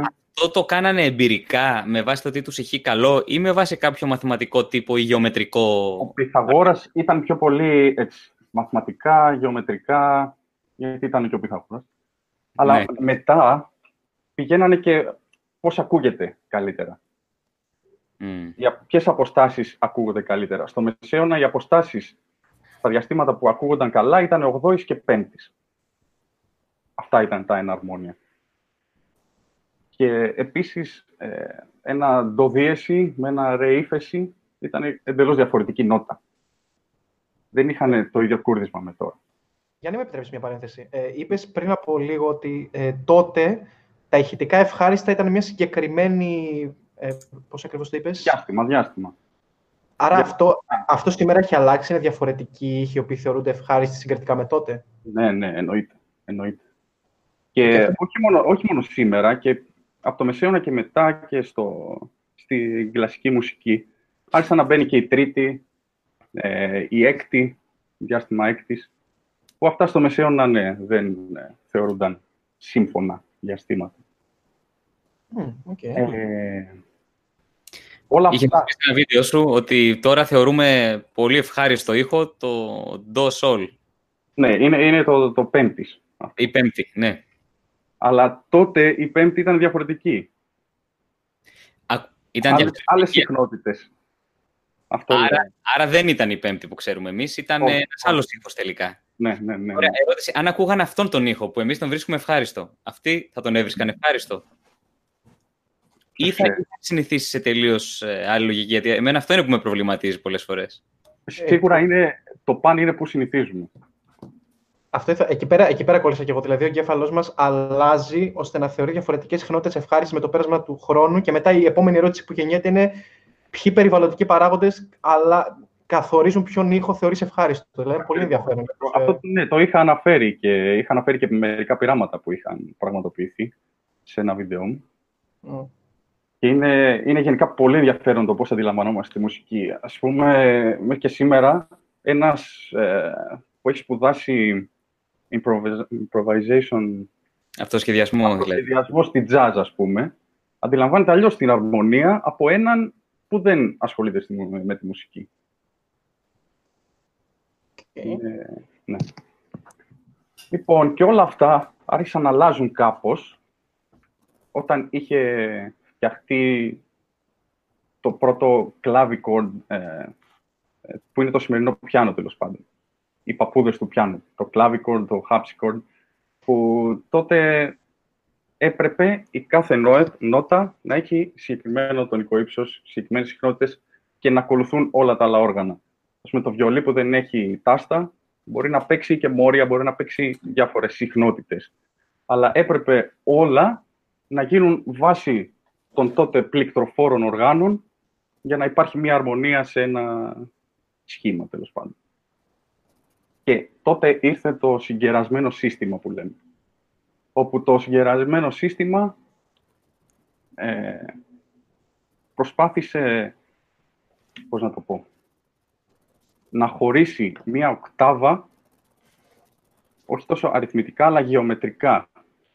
Δηλαδή, να χωρίσει σε 12 ίσα διαστήματα μία οκτάβα. Οπότε, δηλαδή. Ναι, ακριβώς. Οπότε, η χαμηλότερη νότα με την υψηλότερη να έχουν λόγο συχνοτήτων 2. Με σταθερή νότα το λα 4, το A4, που είναι το λα της τέταρτης οκτάβας σε ένα πιάνο. Το οποίο είναι κουρδισμένο στα 440 Hz. Hz. Οπότε, πώς θα το βρούμε; Αυτό, είναι 12. Οπότε, χ επί χ επί χ, χ στη δωδεκάτη, ίσον 2 πρέπει να είναι, για να είναι διπλάσια. Και βγαίνει, πώς βγαίνει, Ποιος κάνει γρήγορα αυτό; 0, 5, 93, 63, 0, 94. Αυτό είναι κάθε πόσο χέρις πρέπει να αλλάζει το Οπότε, μητρόνιο. Θα το, θα το εξηγήσω τώρα. Αν πάμε στο, στο LA 4, που είναι 440 Hz, και το πολλαπλασιάσουμε με το 1,0 59, 46, 30, 94, θα βρούμε την αμέσως, το αμέσως επόμενο μητόνιο. Α, μάλιστα. Α, με, με Οπότε πολλαπλασιασμό γίνεται. Ναι, ναι, ναι. Α, Δηλαδή είναι σαν, σαν γεωμετρική πρόοδος, Πρόοδος. Μπράβο. σαν αριθμητική πρόοδος. Δεν είναι πρόσθεση συχνότητας, είναι πολλαπλασιασμός. Μμμ. Εντυπωσιακό. Οπότε, να, να το κάνουμε τώρα. Αν πολλαπλασιάσουμε 440 με το 1,059 46 τέλος πάντων, βγαίνει 466,16. Οπότε, Και αυτό είναι το Το- λα δι- το λα δίεση ή σι ύφεση τέλος πάντων θα είναι Ναι. 466,16. Οκ, οπότε άμα το ξαναπολλαπλασιάσεις, πας στην C μετά. Ναι, ναι. Οκ. αν πολλαπλασιάσει αυτό με το 1,0 τέτοιο, πας στη C και κάπως έτσι. Αυτό έγινε για να είναι πιο βολικό για όλα τα κουρδίσματα όλων των οργάνων και λέγεται ότι το άκουσμα γενικά έχει περιοριστεί. Δηλαδή ότι θα μπορούσε δεν να ακούγονται πούμε. όλα τόσο, τόσο όμορφα όσο ακούγονταν τότε και, και τα σχετικά. Επίσης, Α- Άρα, άρα πώς έχει επιλεγεί αυτός ο συγκεκριμένος αριθμός; Θα μπορούσε να έχει επιλεχθεί κάποιος άλλος; Ε, λογικά τα βάλανε κάτω, do the math, Ε, εμπειρικά ή... Σε ένα- και σε ένα παγκόσμιο συνέδριο κάτι έγινε στην Αγγλία, νομίζω, τώρα χρονολογία θα σας γελάσω, αποφάσισαν ότι αυτό θα είναι το κούρδισμά μας από εδώ και πέρα. Α, η, πώς το λένε, η Σύνοδος της Νίκαιας για τη μουσική. Άρα θεωρητικά Τα θα μεγάλα μπορούσε να κεφάλαια. δουλέψει και κάποιος άλλος λόγος. Έτσι. Θα μπορούσε να ακουγόταν ευχάριστα και κάτι άλλο. Τι εννοείς; Ότι ήταν Ε, αυθαίρετη επιλογή. Ναι, ότι έτσι μου ακούγεται τουλάχιστον εμένα, ότι ήταν αυθαίρετη αυτή η επιλογή, απλά για να υπάρχει ένα σύστημα με το οποίο να μπορούμε να συνεννοούμε. Αυτό ήταν το, το, το σύστημα το οποίο βόλευε όλα τα, τα όργανα.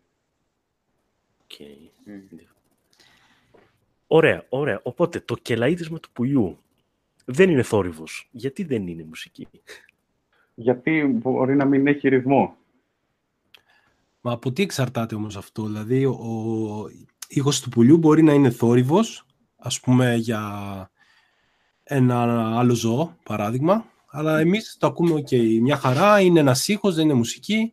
Από τι εξα- εξαρτάται, από τον παρατηρη- παρατηρητή ή, ή πώς, πώς πάει αυτό; Ο, τον παρατηρητή, τι εννοείς. Α, Αν εξαρτάται από εμάς ότι το αντιλαμβανόμαστε ως μουσική, Πώς το αντιλαμβανόμαστε εμείς αυτό; Ε, είναι ήχοι οι οποίοι δεν έχουν να κάνουν στις συχνότητες τόσο. Ας πούμε, μπορείς να τις εκλάβεις ως μουσικές νότες, αλλά πραγματικά δεν Δηλαδή αν εσύ, θα ας πούμε, μπορούσε να είναι μουσική τώρα που το σκέφτομαι. Δεν... Να ρωτήσω κάτι, Δεν αν εσύ για κάποιο λόγο, με κάποιο τρόπο μάλλον, καταφέρεις και πάρεις τις νότες του πουλιού, έτσι. Μμμ. Ε, Μπορώ να τις κάνω μουσική άνετα. και να τις κάνεις, δηλαδή να παίξεις ακριβώς αυτό το πράγμα. Είναι μουσική μετά αυτό όμως; Ναι, εννοείται. Αν τα βάλω κάτω και στο χρόνο να είναι όμως δομημένη η μελωδία του πουλιού, ναι. Α, οκ. Ναι. Νομίζω το ακανόνιστο σχήμα που έχει ως προς Κάπως το εκεί ρυθμό εξαιτεύει. είναι το πρόβλημα. Ναι, ναι, ναι, ναι. Οκ. Και ναι, ο ρυθμός είναι πολύ σημαντικό. Ο ρυθμός και, ο- και ο χρόνος που μετράται με μια μουσική μελωδία. Μη σου πω, Γιάννη, ότι ο ρυθμός μπορεί να είναι πιο, πώς να το πω, πιο κοινό στοιχείο μεταξύ των πολιτισμών. Μμμ. Ο ρυθμός παρά η μελωδία. Ε; Ναι, ένα τύμπανο, ναι, θα μπορούσε να, να παράγει Ένα μια μελωδία. Εξάλλου ζούμε όλη μας τη ζωή σε ένα ρυθμό μέσα. Όλα έχουν ρυθμό. Λέει κάποιος. Ποια μας έχει ρυθμό; Η jazz λέει είναι μουσική επειδή έχει ελεύθερο. Η η jazz λέει είναι μουσική επειδή έχει ελεύθερο ρυθμό. Λέει κάποιος, δεν ξέρω Δεν εγώ. έχει καθόλου ελεύθερο ρυθμό. Είναι ελεύθερος. Είναι πολύ συγκεκριμένος. Απλά έχει πιο δύσκολο ρυθμό, έχει πιο δύσκολη αρμονία, έχει πιο δύσκολες κλίμακες. Ναι, είναι πολύ δύσκολη η μουσική γενικά. Δεν είναι αυθαίρετα. Η, η- η- μιλάμε για τη χριστουγεννιάτικη jazz. ή τι να- Η χριστουγεννιάτικη. Να σου πω την αλήθεια, Ωραία. κάποια κομμάτια του, του Thelonious Monk, ειλικρινά θα, θα, θα, θα μπορούσα να πάρω όρκο ότι δεν έχουν ρυθμό, αλλά anyway.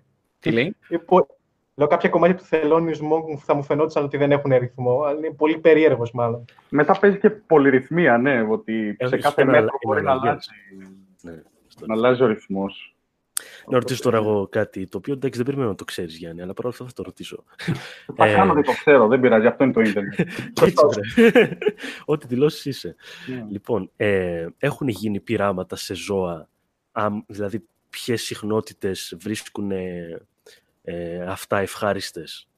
Είναι οι ίδιες με, αυτά που βρίσκουν, με αυτές που βρίσκουν οι άνθρωποι. Μμμ. Μμ. Είχα, είχα διαβάσει, νομίζω το είχα αναφέρει κιόλας. Μαζί το είχαμε συζητήσει. Το είχαμε συζητήσει και μαζί. Για την Άτομ. Α, όχι. Α, ναι, θα πω αυτό εννοείται, επειδή είμαι κάτι. Εγώ νόμιζα ότι το θυμήθηκε, το θυμήθηκες αμέσως. Δηλαδή, μήπως Τώρα ξέρω μου εγώ, ο Μπαχ που βάζεις και ακούς στη γάτα σου ακούγεται απέσιος. μήπως... ε, Δεν την ενδιαφέρει βασικά, ναι. Είχα διαβάσει τις, ε, καλά της δικιάς μου, της γάτας, ναι, δεν την ενδιαφέρει τίποτα. ε, είχα διαβάσει ότι αυτό εξαρτάται και το- από το λόγο του ότι η καρδιά τους χτυπάει πιο γρήγορα για τις γάτες τώρα. Δεν ξέρω αν ισχύει. Ότι χρειάζο- θέλουν να ακούσουν κάτι που είναι πολύ πιο γρήγορο από τη μουσική που ακούμε εμείς. Δεν ξέρω αν ισχύει. Έχει γίνει μια έρευνα πάνω σε γάτες και απέδειξαν όσο μπορούσαν οι άνθρωποι καημένοι που ασχολήθηκαν με τις γάτες ότι στις γάτες αρέσει συγκεκριμένο είδος μουσικής. Τώρα έχω σκοπό να κάνω ένα επεισόδιο πάνω σε αυτό.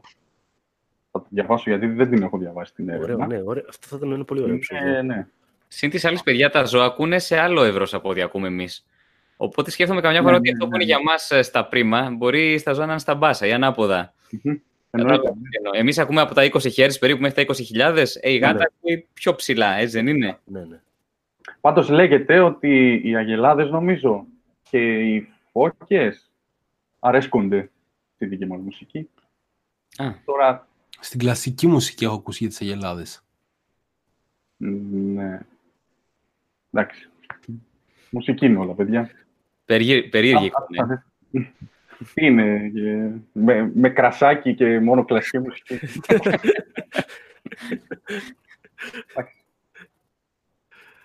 Ωραία. Οπότε, ε, ο ρυθμός είναι πολύ, πολύ σημαντικός.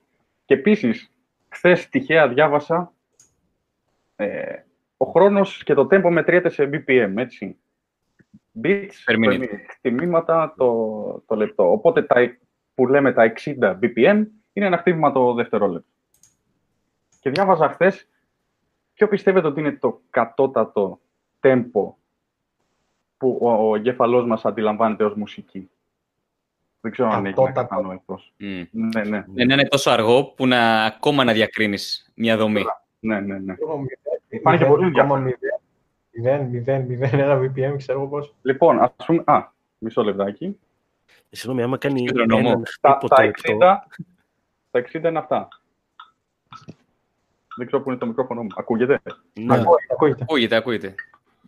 Ένα VPM. Αυτά είναι τα 60 BPM. Τα 30, ας πούμε, είναι εδώ. Τάκ, Μμ. τάκ, τάκ. Έτσι, για Οκ. να έχουμε ένα reference. Ποιο πιστεύετε Άρα ότι ένα, είναι; ένα BPM.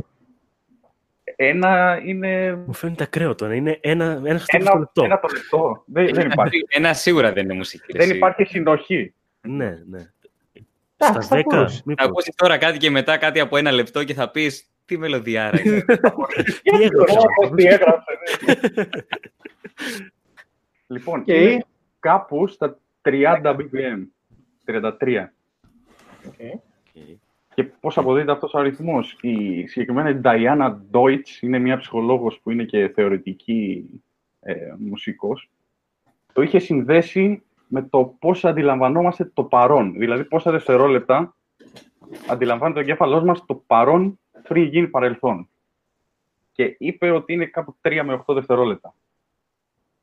Καταλάβατε τι λέω; Όχι, εγώ θέλω ένα repeat. Ωραία. Το συνέδεσε το, το ρυθμό Ναι. με το πώς, ε, με το πόσα δευτερόλεπτα ο εγκέφαλός μας αντιλαμβάνεται το παρόν. Είναι, είναι δύσκολο να το εξηγήσω. Με τη Δηλαδή, βραχυπρόθεσμη μνήμη μας εννοείς. περίπου, ναι. Οκ. Και το, το συνδύασε κάπως έτσι. Θα κάνω επεισόδιο ξεχωριστό πάνω σε αυτό, γιατί είναι λίγο, λίγο δύσκολο να το Και εξηγήσω. πώς το τώρα. συνδύασε ότι το παρόν είναι 3 δευτερόλεπτα; Ότι, ναι, 3 με 8 δευτερόλεπτα. Οπότε, αν δύο χτυπήματα, αν έχει μόνο δύο χτυπήματα τέλος πάντων μέσα σε αυτό το χρονικό περιθώριο, ο εγκέφαλός μας δεν μπορεί να τα ενώσει Ναι. και να τα εκλάβει ως μουσική τέλος πάντων. Και γιατί στο επόμενο χτύπημα μετά θα πρέπει να σκεφτούμε τι είχαμε ακούσει πριν, οπότε χάνεται το νόημα της μουσικής. Είναι σαν να έχει αλλάξει το θέμα της συζήτησης. Ναι, ναι, ναι, ναι, ναι. Αυτό. Ε, Μια ενδιαφέρον ερμηνεία. Ενδιαφέρουσα. να. Μπορώ να προσθέσω Μου φαίνεται- κάτι, Ναι, με. κάτι που έχει να κάνει με τη μουσική βασικά και όχι με αυτό που λες Γιάννη, αλλά σ- ε, έχει να κάνει με πειραματική μουσική. Δεν ξέρω αν θυμάσαι που το είχα πει για τον Ευστράτιο Δημητρίου. Ναι, ναι, ναι. Από πειραματική μουσική δυστυχώς έχουμε μπουχτίσει, αλλά αυτός είναι πολύ καλός. Αυτός είναι ένας Έλληνας το οποίο δεν τον ξέρουμε στην Ελλάδα. Εγώ τον έμαθα εδώ στην Ιταλία διότι έκανε εδώ καριέρα. Και εγώ Ε, από σένα τον έμαθα. Και θυμάμαι ότι μου το λέγανε, ξέρω εγώ, Α, τον ξέρεις τον Ευστράτιο Έλληνας; Ναι, πώς δεν τον ξέρω, ξέρω. Κάπως έτσι. Εν τω μεταξύ δεν είχα ξανακούσει ποτέ. Αλλά είδα ένα ντοκιμαντέρ και διάβασα κάποια άρθρα για αυτόν, ο οποίος ήταν μουσικός ερευνητής. Ουσιαστικά δημιούργησε ένα είδος μουσικής εδώ, το ιταλικό progressive rock. Ε, λέγεται Ευστράτιος Δημητρίου, αν θέλετε να το ψάξετε. Και ήταν, ε, έκανε διάφορα με φωνές, με, με τα tempo, με τους ήχους. Δεν ξέρω αν τα είδες αυτά, Γιάννη, ξέρω εγώ. Διάβασα μια θεωρία συνωμοσίας όμως που δεν ξέρω αν την ξέρεις εσύ, φίλε. Ότι πέθανε νωρίς αυτός, έτσι. Ναι. Ναι. Και λένε τώρα ότι έκανε περίεργα πράγματα με τη φωνή του και ναι. περίεργα τέτοια. Δεν ξέρω αν ισχύει. Τι, Γι' αυτό λέει πέθανε νωρίς. Άνοιξε παράλληλη Και πύλη καλά και τι βγήκε ο- δηλαδή; Μπορεί να μιλούσε με ναι, διαβόλους. Δεν ξέρω. Καλά, εγώ ξέρω ότι πέθανε επειδή είχε ένα θέμα με το λαιμό. Οκ. Είναι σίγουρα με αυτά που έκανε ο τύπος θα Να απέξει. το βάλω στο chat να το ψάξουν ε, όσοι θέλουν, γιατί είναι Μπορεί να ενδιαφέρον. βάλεις link μετά, ναι. Θα βάλουμε μετά. μετά. Α, οκ. Εγώ, μια- εγώ, εγώ έχω μια, ε, μια ερώτηση μόνο. Όταν λέμε πειραματική μουσική, εννοούμε τι Τα ακριβώς. πάντα. Τα Να πάντα. τους που- κανόνες. Έτσι όπως είναι οι κανόνες της μουσικής, τους παίρνεις, τους πετάς Ακριβώς. και λες πάμε, το έχω. Οκ. Η πειραματική μουσική, ας πούμε, μπορεί να είναι...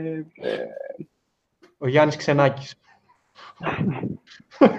Συγγνώμη. να, Μήπως να η πάρει Πάολα ήχους από το είναι περιβάλλον πειραματική και να... μουσική και την έχουμε βγάλεις παρεξηγήσει. όλα. Σου αρέσει η Πάολα από ό,τι κατάλαβα, Στέφανε. Άρα, Πολλές, άρα, πολλές άρα, αναφορές πάνω στην Πάολα, παιδιά. άρα παίζεις καθαρά με τους κανόνες της μουσικής από το θεωρητικό της πλαίσιο. Αυτό, αυτό σημαίνει δηλαδή πειραματική μουσική. Ναι, δε- δεν έχω ορισμό για, τη, για την πειραματική Οκ, μουσική. θα, το, θα, το, θα, το, θα το ψάξω, οκ. Πάντως, αν δεν σου ακουστεί περίεργο, δεν είναι πειραματική μουσική. Οκ, καλύτερο. Λοιπόν, Αυτό ε, που σε κάτι συναυλίες, ξέρω εγώ, χτυπάνε μια καρέκλα, μετά ακουμπάνε ένα κουτάλι στο τραπέζι. Κάτι τέτοιο, ότι για ένα λεπτό εγώ κάνω ένα έτσι και μετά κάθομαι και τα ακούω. είναι, ναι, διάφορα. Μπορείς Μάλιστα. να κάνεις τα πάντα. Λοιπόν και- ε, για- ένα- για- μια ωραία ερώτηση εδώ πέρα που κάνει ένας φίλος. Λέει, και ποια διαφορά πειραματικής μουσικής και θορύβου; Εκεί δεν ξέρω, φίλε. Αυτό είναι πιο δύσκολο. Εκεί, εκεί ναι, ναι. Δεν θα κοιμηθώ το βράδυ με αυτήν εδώ. Κάτι Το άλλο να που λες περί Do Re Mi και τι διαφορά έχει από το CD, γιατί οι Αμερικανοί γράφουν CDE. Ναι. Ε, Ε, τα κόρτα, όποιος ψάξει παρτιτούρες, έτσι θα τα δει. Μμμ. Το do είναι C, το re είναι D, το, το mi είναι E και το Ναι. καθεξής. Γιατί το ντο είναι C και δεν είναι α να ξεκινάμε όπως η αλφαβήτα; Α, να τα πάρουμε με τη σειρά. Ναι, ναι, πάρτα. Πάρτα. πάρτα. Οι πρώτες ονομασίες που δόθησαν σε... στα τονικά ύψη αυτά, τέλος πάντων, τις νότες, ήταν ε, με τα λατινικά γράμματα A, B, C, D, E από τον ε, Βοήθιο, ένας φιλόσοφος, τέλος πάντων, από τον 6ο αιώνα. Πώς τον Και είπε; Βοήθιος, Μποέθιος. Βοή- Βοήθιος. Βοήθεια. Και ο οποίος είχε δύο οκτάβες και ονόμασε τις νότες. Ξεκίνησε από το A, A, B, C, D, E, F, G, μέχρι το O. Εκτός το J, γιατί το J μπήκε στην αλφάβητο το 16ο αιώνα, τέλος πάντων. Ωραία. Το A έως το O, ναι. Λογικό να το πολλές, πολλά γράμματα όμως. Οπότε το, το A ήταν η χαμηλότερη νότα. Με τη χαμηλότερη συχνότητα και το O η υψηλότερη. Μμ. Βέβαια αυτό δεν ήταν καθόλου πρακτικό όσο περνούσαν τα χρόνια γιατί υπήρχαν πάρα... Διαβάζεις το chat, ε, Παύλο. Καταλάβω όλοι πότε διαβάζει το chat. Βλέπω ένα μηδία μου. Αφού δεν μιλάω, παιδιά, είμαι ένα μικρό παραθυράκι κάτω στη γωνία. Αφήστε με στην ησυχία μου. Bastard. Αχ, για πες. Οπότε τα, τα τόσα γράμματα δεν ήταν καθόλου πρακτικό γιατί προφανώς θα χάνονταν μετά στα... Τέλος πάντων. Οπότε αποφάσισαν ότι η μία οκτάβα θα είναι από το A έως το G με, κεφαλαίο, με κεφαλαία γράμματα. Η επόμενη οκτάβα θα είναι με μικρά γράμματα. Έπειτα πρόσθεσαν ψηλότερα και άλλη μία οκτάβα με διπλά μικρά γράμματα, AA δηλαδή. Εκείνη την εποχή η πρώτη νότα ήταν το ντο. Πάλι. Ε, Όπως είναι το Αμερικανό. το ντο είναι σχετικό. Ε, το ντο, Τάβας, ας πούμε. θα το πω τώρα πώς, ε, πώς προέκυψε το ντο. Αυτό που λέμε εμείς ντο, ρε, μη, φας, σολ, που έχουμε στη Γαλλία, εδώ Ελλάδα προφανώς, στην Ισπανία, Ιταλία τέλος πάντων. Ε, Μιλάω για τον ήχο τώρα. Μιλάω για τον ήχο. Λέω αυτός, α, καθαρά για τις συχνότητες. ναι, ναι, η συχνότητα που λέει αυτός A είναι το Μμμ. δικό μας ντο, δηλαδή από εκεί ξεκινούσε το οργανό του. Μμμ, Ε, Κάπως. δεν, είμαι, δεν είμαι σίγουρος να σου το απαντήσω αυτό.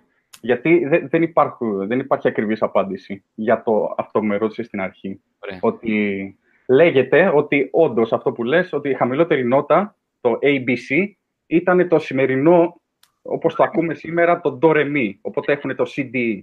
Γι' αυτό ξεκίνησαν από το C, ξέρω εγώ. Αλλά δεν είναι, δεν είναι σίγουροι. Μετά μπλέκουν με τους, ε, με τους ρυθμούς, με, τον, ε, με το δόριο κλπ. κλπ που πάμε σε άλλα μονοπάτια. Κάπου τον, ε, τον 11ο αιώνα, ε, μέχρι και τότε δεν υπήρχε η μουσική ανάγνωση, η μουσική γραφή, τίποτα. Όλα από στόμα σε στόμα, τα γρηγοριανά μέλη που ήταν οι- οι τότε ψαλμοί, πήγαινε ο ένας, μάθαινε τον άλλον, ο άλλος μάθαινε τον παράλλον και ούτω καθεξής. Δεν υπήρχε τρόπος να σημειωθεί αυτός ο ήχος και να περάσει ε, από άνθρωπο σε άνθρωπο. Και μάλιστα ένας αρχιερέας, τον οποίο θα δω το όνομά του, γιατί δεν θυμάμαι, η Σίδωρος της Σεβίλης, είχε πει ότι οι ήχοι, αν δεν περάσουν από άνθρωπο σε άνθρωπο, πεθαίνουν επειδή ακριβώς δεν μπορούν να, να γραφτούν κάπου.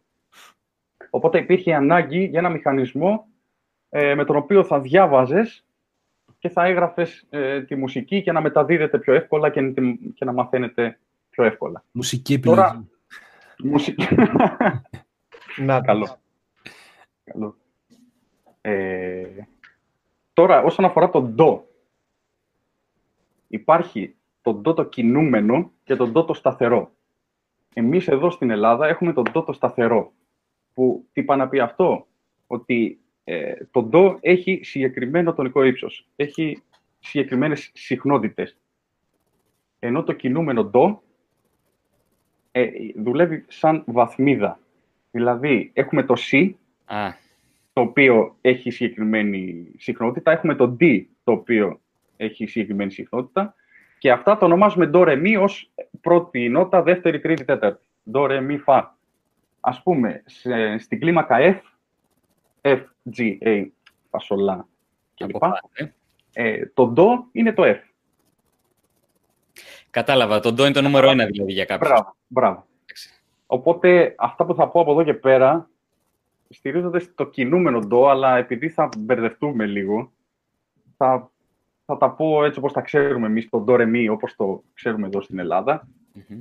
Λάθος είναι, αλλά μάλλον θα κάνω επεισόδιο να τα κάνω πιο αναλυτικά. Χρειάζονται και οπτικό υλικό για να το κατανοήσουμε περισσότερο.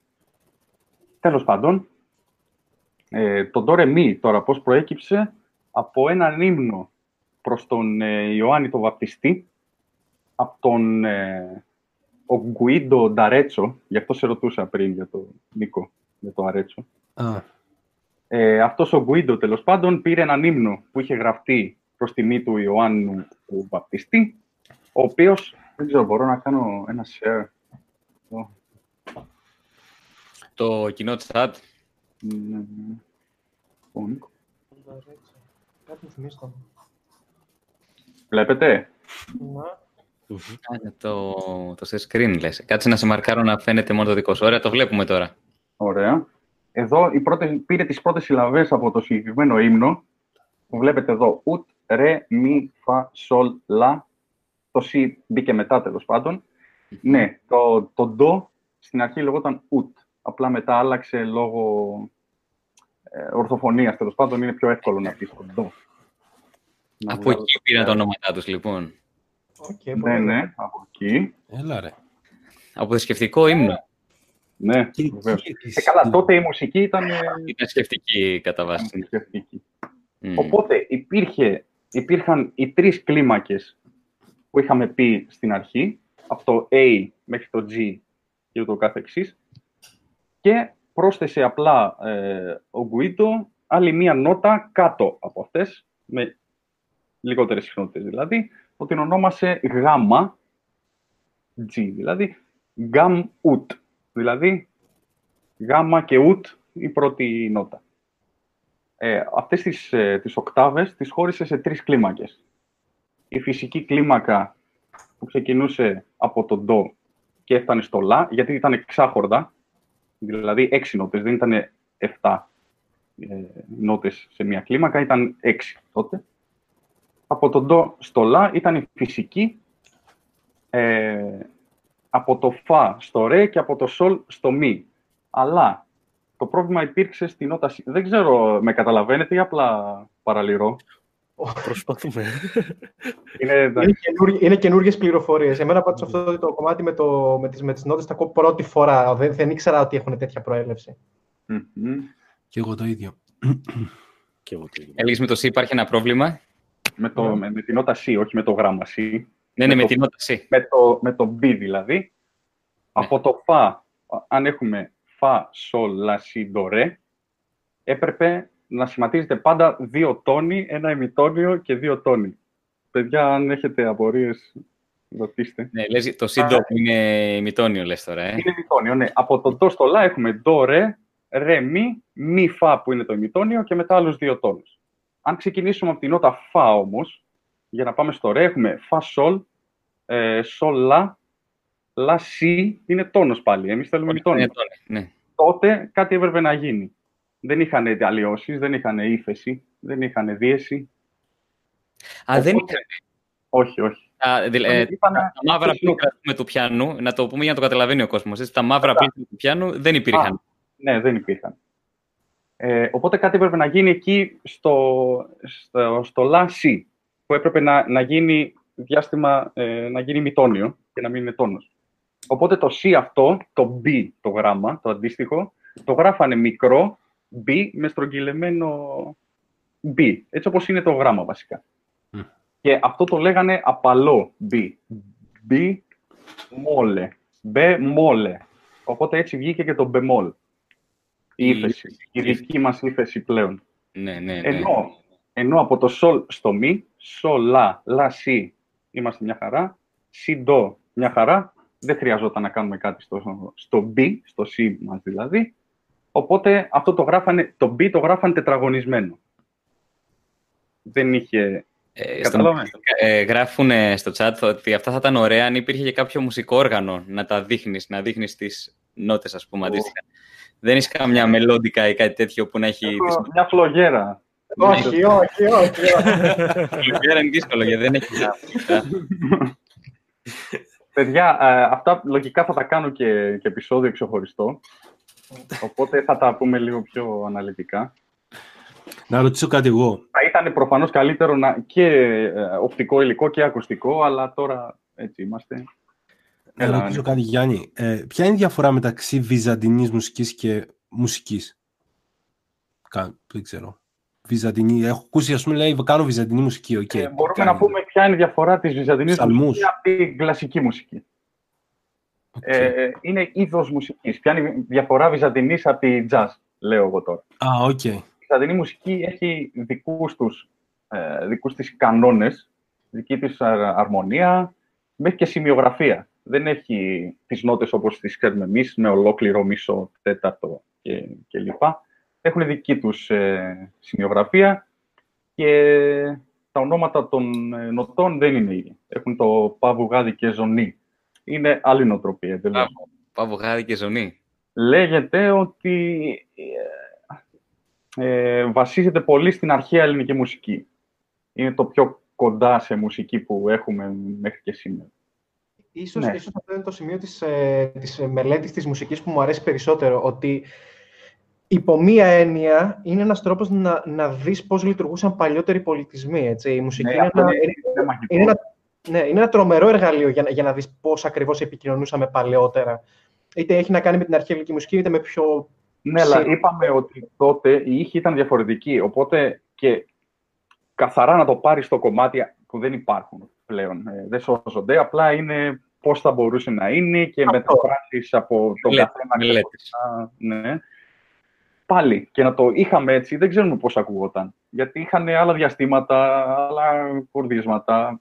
Υπάρχουν πάντως μελέτες πάνω στην αρχαία ελληνική μουσική που έχουν κάνει Σίγουρα, κάποιες, σίγουρα. ας πούμε, προσπαθούν να φτιάξουν κομμάτια που να μοιάζουν. Προσπαθούν και να, να φτιάξουν και όργανα που υπήρχαν τότε. Αυτός ο αυλός, ο διπλός που παίζεις και με τα δύο, είναι πολύ ωραίο όργανο. Μμ. Ε, και λύρες έχω δει γενικά. Ναι.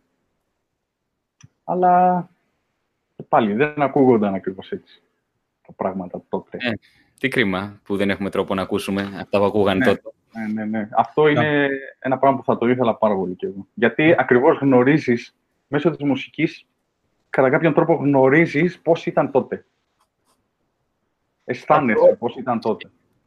Όπως, και- όπως και κάθε, και κάθε είδος ε, ιστορικής μελέτης, κάνουμε approximation όσο περισσότερο μπορούμε. Δηλαδή, προσεγγίζουμε όσο καλύτερα γίνεται την τότε ιστορία. Είτε αυτό έχει να κάνει με οστά, ας πούμε, στο κομμάτι της βιολογικής ε, ανάλυσης, είτε έχει να κάνει με τη μουσική, είτε έχει να κάνει με τη γραφή, είτε με το οτιδήποτε. Μπορούμε μόνο να προσεγγίσουμε. Που και πάλι το να, να γνωρίζεις πράγματα της ιστορίας και να τα έχεις μπροστά σου είναι, δεν ξέρω, μένα μου, μου προκαλεί... Και Πολύ βέβαια, να εγώ όποτε συνέχεια πάω στο θυμάμαι. μουσείο πάντα αγγίζω αυτό που βλέπω. Κανόνες θα σε διώξουν. ναι. Το απαγορεύεται δηλαδή κάτι. γιατί, γιατί είσαι ακόμα έξω και δεν σε έχουν βάλει φυλακή. Κάνω Δεν πάντα. θέλω να μπαίνει σε μουσεία πλέον. Πάω, αγγίζω, ξέρω εγώ, το αγκαλιάζει. απολίθωμα και λέω αυτή τη στιγμή αγγίζω κάτι το οποίο ζούσε πριν 65 εκατομμύρια χρόνια, παράδειγμα. Πω, ε, θύμισε, θύμισε μου να μην πάω ποτέ σε μουσείο μαζί σου, γιατί με βλέπω πίσω από τα σίδερα σε χρόνο ντετέ. Όχι, εντάξει, το κάνω διακριτικά, μην αγχώνεσαι. Α, εντάξει, τότε. Πάρει τίποτα. Δεν θα με δεις ούτε εσύ. Και πλέον Κατάλαβα. παρόλα αυτά υπάρχει ανθρώπινο DNA, έτσι. Το, το DNA. Και Μετά ξέρεις, από μετά, από 65 πολλά, μετά από πολλά εκατομμύρια χρόνια, κάποιος θα δει το απολύτω και θα έχει και το DNA του Νίκου επάνω. Οι δημιουργιστές του μέλλοντος θα έχουν πάτη με εξαιτία σου, να ξέρεις. Δεν θα, θα λένε δεν βγάζουν νόημα τα πολυθώματα, έχει και πιο νέο DNA πάνω. Έχει βάζει. Έχει ένα δακτυλικό αποτύπωμα. Ναι. Η νίκη της ε, Σαμοθράκης κάποτε είχε κεφάλι. Απλά πήγε να τη πιάσει ο Νίκος. Ο Νίκος, Αχ, Θεέ μου. Λοιπόν, Λοιπόν, να πάμε σε ένα θέμα που έχει βάλει ο Νίκος. βεβαίως. Let's Ε, go back. Ποιο θες πιο πολύ, Νίκο, έτσι, ποιο είναι αυτό που σου αρέσει πιο πολύ; Έχεις ένα για τους διδήμου και ένα για την φυσική επιλογή και την τεχνητή επιλογή. Α, δεν ξέρω, πείτε μου εσείς όποιο θέλετε να πούμε. Ρίξε εντάξει. φυσική ξέρω. Φυσική επιλογή, οκ.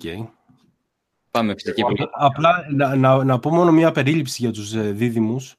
Α, ναι, ναι, ναι. Ότι απλά αυτό που ήθελα να πω ότι πλέον υπάρχει τρόπος να ε, ταυτοποιήσουμε το δίδυμο Ε, και αυτό χρησιμοποιήθηκε με... Το έκανε ένα ερευνητικό κέντρο, ένα γαλλικό ερευνητικό κέντρο, ε, Eurofins λέγεται, το οποίο ουσιαστικά εντοπίσανε κάποιες μεταλλάξεις οι οποίες γίνονται σε πρώιμο ε, αρχικό στάδιο τέλος πάντων.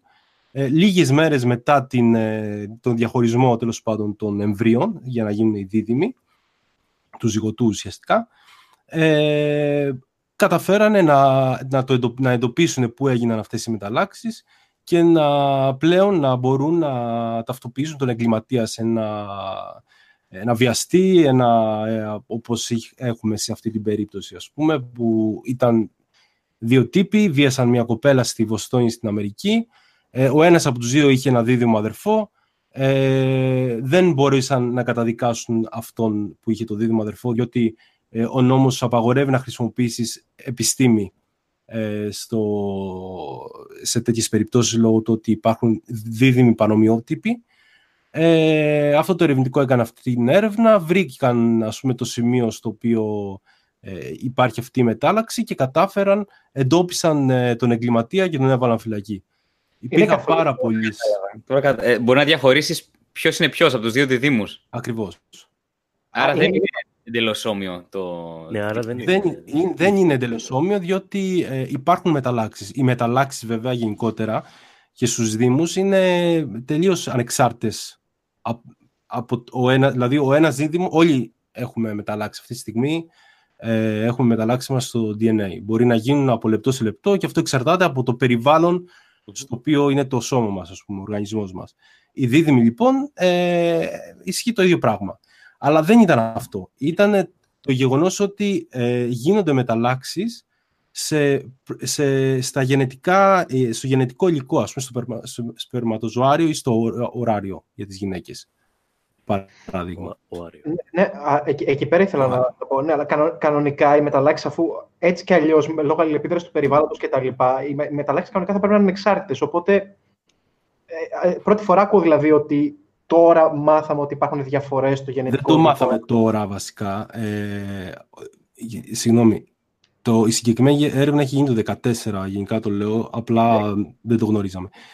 Τι, τι λέει λοιπόν η έρευνα, ότι χρησιμοποίησαν ε, προσεγγίσαν τέλος πάντων ε, ολόκληρο το γονιδίωμα, δηλαδή όλο το DNA του οργανισμού.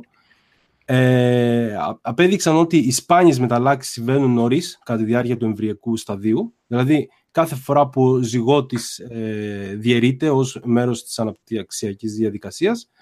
Ε, έτσι λοιπόν το Eurofines παρήχε επίσης στοιχεία λόγω των αλλαγών που συμβαίνουν τόσο νωρίς και οι μεταλλάξεις μπορούν να βρεθούν σε όλο το DNA του ατόμου, συμπεριλαμβανομένου του DNA του σπέρματος, που στην περί... στην... όπως είπα πριν, στην περίπτωση ενός αρνητικού ή ο αριούς στην περίπτωση ενός. Ναι, ε, εκεί ήθελα να κολλήσω. Άρα, άρα απλώς τώρα βρήκαμε τρόπο να ταυτοποιήσουμε τους συγκεκριμένους δείκτες. Ξέραμε πώς γίνεται, απλά τώρα. Ανέκαθεν ε, υπήρχε αυτή η, η σκέψη ότι ε, υπάρχει τρόπος. Αυτό ισχύει που λες ανέκαθεν υπήρχε. Απλά δεν μπορούσαμε να χρησιμοποιήσουμε σε, στα εγκλήματα όταν γινόταν ένα έγκλημα ε, όπου συμμετείχε κάποιος ο οποίος είχε ένα πανομοιότυπο ε, αδερφό, δεν, δίδυμο αδερφό, δεν μπορούσαν να χρησιμοποιήσουν το DNA του. Διότι αν πάρεις, ξέρω εγώ, το δείγμα ε, του αίματος, θα δεις ότι το DNA, ας πούμε, που έχουν ε, βγάλει από, το, από τα κύτταρα, θα είναι ακριβώς το ίδιο με τον αδερφό. Αλλά στη συγκεκριμένη περίπτωση που ήταν ε, βιασμος το DNA το πήραν από το σπερματοζωάριο. Okay. Οπότε είδανε και πήρανε το DNA από το σπερματοζωάριο του αδερφού και εκεί είδαν ότι υπήρχαν ε, μεταλλάξεις. Και μάλιστα ε, εξ αρχής ε, έγινε, έγιναν τεστ για να μπορέσουν να φτιάξουν την έρευνα σε δίδυμα αδέρφια που γνωρίζανε ποιος ήταν ο πατέρας. Απλά υποτίθεται ότι τα διαχωρίσανε και είπαν: OK, θα τα μπερδέψουμε, θα πάρουμε τον DNA αυτού, θα πάρουμε τον DNA και αυτού και θα δούμε ποιος είναι ποιος. Και το καταφέρανε. Οκ, okay, κατάλαβα. Από τα σπερματοζωάρια έγινε αυτό. Ε, να κάνω μια ερώτηση τώρα, δεν, ξέρω, μπορεί να το είπες και να μην το, το άκουσα. Ε, όταν γεννιούνται δύο δίδυμα, έχουν πανομοιότυπο DNA Δηλαδή ναι, αυτές οι ε, μεταλλάξεις είναι που, ε, ξέρεις, συμβαίνουν κατά τη διάρκεια της ζωής τους ή με, με λίγο διαφορετικό DNA. Λοιπόν, ε, καταρχήν, τι είναι το μονοζυγωτικό δίδυμο; Είναι ένα σπερματοζωάριο και ένα οάριο. Ε, γίνεται η μίξη, έχουμε γονιμοποίηση. Στις τρεις πρώτες μέρες, σε τρεις-τέσσερις μέρες, γίνεται ο διαχωρισμός. Όταν γίνει ο διαχωρισμός, λοιπόν, έχουμε δύο ε, διαφορετικά έμβρια, τα οποία αναπτύσσονται μαζί και έχουν ακριβώς το ίδιο γενετικό υλικό. Το ε, γενετικό υλικό το οποίο έχει ε, το ένα δίδυμο από τα δύο, ε, θα υποστεί κάποιες μεταλλάξεις, οι οποίες θα μείνουν στο γενετικό του υλικό αργότερα. Και αυτές είναι που εμείς εντοπίζουμε. Okay. Απλά είναι πολύ δύσκολο να εντοπιστούν από ό,τι κατάλαβα. Ε, πλέον ε, με αυτή την τεχνική που, ανέπ, ε, τεχνική που ανέπτυξε το, αυτό το ερευνητικό κέντρο, το οποίο είναι ε, γαλλικής προέλευσης, αλλά είναι πλέον σε όλο τον κόσμο, το συγκεκριμένο εργαστήριο ήταν ε, στη Γερμανία, αν δεν κάνω λάθος, ε, μπόρεσαν ε, και μείωσαν μάλιστα και πάρα πολύ το κόστος κατά 50% εν τέλει, το κόστος αυτής της τεχνικής. Χρησιμοποιούν CRISPR για, τις, ε, για αυτές τις τεχνικές; Όχι, όχι. Δεν χρησιμοποιούν CRISPR, χρησιμοποιούν τη μέθοδο Sanger, η οποία είναι μια μέθοδος ε, ταυτοποίησης. Κλασική μέθοδος, ανέκαθεν ε, υπήρχε, απλά σε διαφορετικά στάδια. Okay. Ε, θα έχουμε το άρθρο το, του 14 είναι στα, στα, στην περιγραφή. Εδώ πάλι. Και την, ε, το άλλο θέμα που έλεγα εγώ είναι ε, το, η, η, μεγάλη αυτή η έκτη μεγάλη εξαφάνιση την οποία διανύουμε αυτή τη στιγμή ως, ε, ξέρουμε ότι υπήρχαν πέντε στο σύνολο. Εξαφάνιση των ειδών εννοώ. Ε, τώρα είμαστε στην έκτη μεγάλη εξαφάνιση και ήθελα να πω μια έτσι μικρή διαφορά μεταξύ φυσικής επιλογής και τεχνητής επιλογής. Περίμενε. Εννοείς ότι ζούμε μια μαζική εξαφάνιση αυτή τη στιγμή; Ακριβώς. Oh, yeah. Okay. Ο, ο, λέγεται Holcim ναι.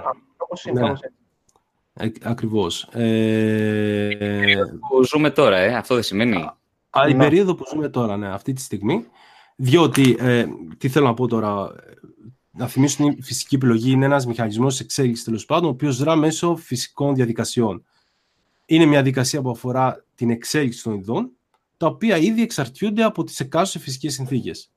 Τα είδη που καταφέρουν να προσαρμοστούν σε αυτές τις συνθήκες, ζευγαρώνουν με το είδος τους, παράγουν απογόνους με λίγα λόγια, είναι σε θέση να περάσουν στην επόμενη γενιά το γενετικό τους υλικό.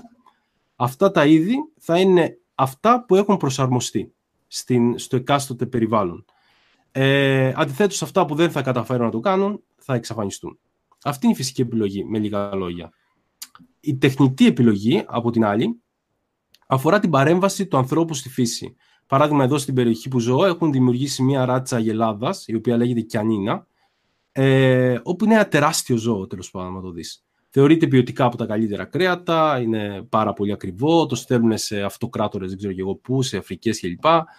Ε, το ένα έμβριο ε, κοστίζει 1500 ευρώ και έχει 50% πιθανότητες να γονιμοποιηθεί. Τα στέλνουν στην Αφρική και τα βάζουν ε, σε, σε άλλες αγελάδες για να τα κάνουν. Έτσι τα στέλνουν ε, κρυοσυντηρημένα. Ε, αυτό σημαίνει τέλος πάντων ε, α, η συγκεκριμένη βέβαια η Ελλάδα ε, είναι γνωστή εδώ και 2.000 χρόνια. Έτσι. Αυτό σημαίνει ότι ήδη είχαμε καταλάβει βασικούς μηχανισμούς εξέλιξης και το ίδιο ισχύει και για τις ράτες σκύλων που λέγαμε πριν, γατάκια κλπ. Τώρα η ερώτηση είναι η εξής. Είναι φυσική ή τεχνική επιλογή, ή τεχνητή επιλογή ε, το λαθρέο κυνήγι παράδειγμα στην Αφρική που λέγαμε πριν; Νομίζω τεχνητό ονομάζουμε οτιδήποτε προέρχεται τελικά από τον άνθρωπο για να διαχωρίσουμε τη θέση μας από την υπόλοιπη φύση. Αυτό. Αυτό σημαίνει η λέξη, δεν είναι ιδεολογικό. Είναι, ναι, είναι τεχνητή επιλογή. Γιατί, Γιατί ε, με ποια έννοια το λέω να το πω στάμω. Ε, ότι υπάρχει, ε, συνειδητοποιούμε το τι κάνουμε. Έτσι, δηλαδή από αυτόν που πληρώνει μέχρι αυτόν που σκοτώνει. Ότι όλοι ξέρουμε ότι είναι ποινικό αδίκημα. Όλοι ξέρουμε ότι ο ορεινό καιρός, είμαι σίγουρος ότι το ξέρουν, για παράδειγμα, είναι υπό εξαφάνιση. Okay. Ξέρεις ότι θα πας φυλακή αν σε πιάσουν και παρόλα αυτά το κάνεις συνειδητά. Το ίδιο ισχύει και για τα δάση του Αμαζονίου που ξυλώνονται. Και... Ωραία, για να πω κάτι. Ε, νομίζω διάβασα ότι ένας άνθρωπος τέλος πάντων του ρίχτηκε μια τίγρης κάτι τέτοιο και Τι τη έκανε; σκότωσε, τη σκότωσε σε άμυνα, τέλος πάντων ήταν. Το επιτέθηκε μια τίγρης ή... Α, οκ. Όχι, αυτό δεν είναι τεχνητή επιλογή. Αυτό είναι Αυτό, φυσική επιλογή. φυσική δεν είναι. Ναι. Αυτό ναι, αλλά Όταν όταν όμως- άμυνα τη σκότωσε με τα χέρια του. Δεν χρησιμοποίησε ούτε όπλο, ούτε τίποτα. ακόμα και Ξεφλός. όπλο να χρησιμοποιούσε, εντάξει. Απλά τι θέλω να πω, ότι ε, όταν το κάνεις συνειδητά και σκοτώνεις κάποιο ζώο, ας πούμε, το οποίο βρίσκεται υπό εξαφάνιση και εν τέλει εξαφανίζεται, ο, ο, μ, ε, πώς το λένε παιδιά, το ντοντό, το οποίο ήταν στο ε, Άγιο Μαυρίκιο, Να, ναι. ε, εξαφανίστηκε ε, για αυτό το λόγο. Ήταν τόσο ήρεμα, πήγαν οι Ολλανδοί, τα σκότωσαν και οι Άγγλοι αργότερα. OK, OK, εκεί, πέρα, εκεί πέρα είναι που θέλω να εστιάσω. Στο δικό μας τον ορισμό, στη συζήτηση την οποία κάνουμε αυτή τη στιγμή, όταν μιλάμε για τεχνητή επιλογή, μιλάμε για οποιαδήποτε ανθρώπινη δράση η οποία μπορεί να οδηγήσει στην εξαφάνιση ενός ζώου ή γενικά οποιαδήποτε δράση η οποία μπορεί να οδηγήσει στο θάνατο ενός ζώου; Ο- Γιατί, για, γιατί με θάνατο Στο μόνο. πλαίσιο- Την στο- εξαφάνιση ενός στο ζώου. πλαίσιο αυτής της συζήτηση, λέω. Τώρα μιλάμε γιατί μιλάμε τώρα καθαρά για πράξεις οι οποίες σκοτώνουν ζώα. Για να το πάρουμε στα- στη συγκεκριμένη περίπτωση ή με- για να το γενικεύσω μετά. Γιατί και τα ζώα σκοτώνουν άλλα ζώα και όχι μόνο για, για, για επιβίωση. Ε, εντάξει, Υπάρχουν, ε, ναι, υπάρχουν ας πούμε, ε, οι, οι γορίλες δημιουργούν ομάδες οι οποίες κάνουν... τερε- ε, ε, Bonobo. ε, ναι, μπράβο. Οι, sorry, οι χιμπατζίδες το κάνουν αυτό. Και, και οι Bonobo νομίζω Και το οι κάνουν. Bonobo. Ε, που Πηγαίνουν στα σύνορα της κοινωνίας στην οποία βρίσκονται και κάνουν περιπολία των σύνορων τους και σκοτώνουν άλλους ε, επιθήκους για να υπερασπιστούν την περιοχή τους. Αν υποθέσουμε σε ένα ακραίο σενάριο ότι μια τέτοια ομάδα σκοτώνει όλα τα γειτονικά είδη, ας πούμε ότι είναι ένα ξεχωριστό είδος το οποίο είναι σε μια γειτονική περιοχή και τα σκοτώνει όλα. Σε αυτό το ακραίο σενάριο θεωρείται τεχνητή επιλογή, φυσική επιλογή; Φυσική, φυσική, φυσική, φυσική. Συγγνώμη, ποιος τα σκοτώνει όλα; Ο... Ο γορίλας. Bonobo. Είναι φυσική επιλογή αυτό. Ωραία. Αν το, τώρα το ίδιο πράγμα το κάνανε μια ομάδα ανθρώπων για να επιβιώσουν, θα θεωρούνταν τεχνητή επιλογή ή φυσική επιλογή. Αν ας πούμε αυτές οι ομάδες ανθρώπων είναι ομάδες οι οποίες ζουν στον Αμαζόνιο παράδειγμα, ε, είναι φυσική επιλογή. Είναι ας πούμε, ε, μ, πώς λέγονται, ε, φυλές. Okay. Δύο φυλές οι οποίες δεν έχουν να κάνουν με τον πολιτισμό τον οποίο ζούμε εμείς σήμερα, είναι φυσική επιλογή. Αν Άρα όμως... Να μην έχει να κάνει με τα, με τα σύγχρονα εργαλεία που χρησιμοποιούμε. Όχι. Ε, έχει να κάνει με, καθαρά με τον ορισμό ε, της, εκ- της, ε, της εξαφάνισης, δηλαδή το να, εξαφανί, το να, το να γνωρίζεις ότι, εξαφανίζεις, ότι αυτό που κάνεις ε, θα έχει κάποιες συνέπειες. Αυτές οι συνέπειες είναι η εξαφάνιση ενός είδους. Αυτό είναι τεχνητή επιλογή. Η Ξεκάθαρα. πρόβλεψη του μέλλοντος δηλαδή, ότι αυτό που κάνω ξέρω ότι θα οδηγήσει εκεί. Να το Αυτό κάνεις με κάποιο στόχο δηλαδή. Ή- Όχι. Ναι, να υπάρχει συ- συνείδηση σε αυτό που κάνεις. Και να πω, επειδή λέμε για την εξαφάνιση των ειδών, τεχνητή επιλογή μπορεί να είναι ακόμα και για καρπούς, μπορεί να είναι ακόμα και για λύκους που τους κάνεις σκύλους και μετά τους κάνεις πιο μικρούς και πιο μικρούς. Οπουδήποτε δηλαδή συνειδητά επεμβαίνεις στο ποια είδη θα επιβιώσουν, στο ποια είδη δεν θα επιβιώσουν. Ακριβώς. Είναι εκεί όταν βάλει ο άνθρωπος στο χέρι του, να, να, να εξηγήσω λίγο τη γραμμή, τη γραμμή σκέψης μου, ότι ε, συνήθως το τεχνη, το, γίνεται συνήθως ο διαχωρισμός μεταξύ ανθρώπου και φύσης. Γι' αυτό, γι αυτό κάνω αυτή τη γραμμή ερωτήσεων. Καταλαβαίνω τι θέλετε να πείτε, το συζητήσαμε και πριν. Απλά συνήθως γίνεται ο διαχωρισμός μεταξύ ανθρώπου και φύσης με τέτοιο τρόπο ώστε ο άνθρωπος να παρουσιάζεται σαν κάτι ξέχωρο από τη φύση.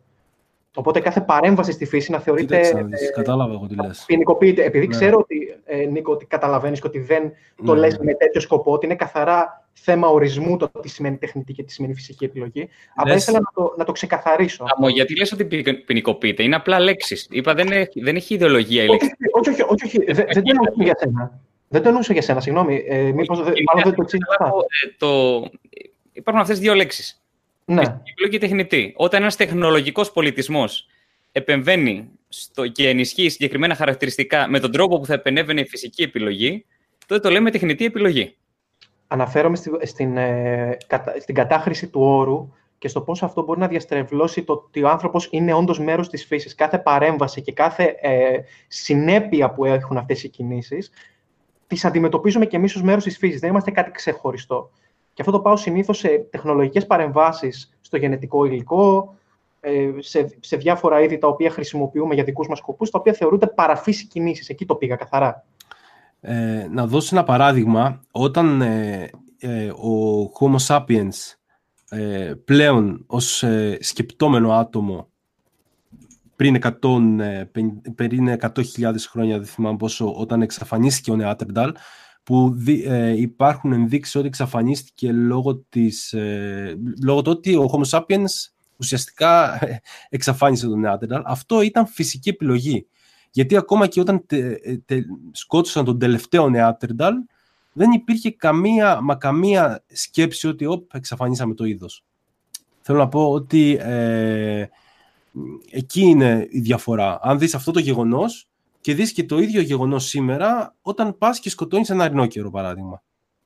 Ναι, δεν είναι τεχνητή επιλογή αυτό. Κατεύθυνση, συνειδητή κατεύθυνση που ακολούθησε ένα είδος ε, σε βάρος ενός άλλου.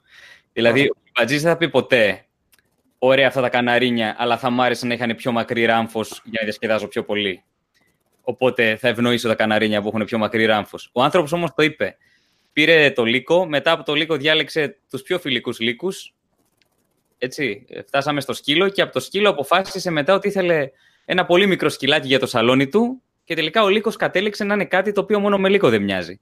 Αλλά αυτό είναι τεχνητή επιλογή. Γιατί ο άνθρωπος Μέσω της συνείδησής του δηλαδή. Το, έλαβε μια απόφαση συνειδητή. Μπορώ να σου δώσω παραδείγματα ζώων τα οποία κάνουν πράγματα επισκοπού. Δεν ξέρω, δεν ξέρω αν ανάπτεται ακριβώς αυτό που θέλεις να πεις, αλλά ο Κούκος, για παράδειγμα, ο Κούκος, για παράδειγμα, παίρνει ε, συγκεκριμένους καρπούς, οι οποίοι έχουν σκληρό κέλυφος, και τους πετάει στον δρόμο για να περάσουν αυτοκίνητα και να το σπάσουν. Το κρόου, το κοράκι νομίζω. Και ναι, αυτό είναι, έχει να κάνει τώρα με την εξέλιξή του, τη δική του εξέλιξη, ότι έχει προσαρμοστεί σε αυτό το περιβάλλον. OK. Okay. Τι σημαίνει όμως αυτό, ότι... Είναι φυσική ή τεχνητή επιλογή, γιατί, μιλάμε, γιατί αξιοποιεί τα νέα εργαλεία; Πώς; Φυσική επιλογή είναι αυτό. Okay. Φυσική ενστικτωδώς το κάνει ρε Στάμο. Δεν είναι κάνει μια λογική σύνδεση γεγονότων.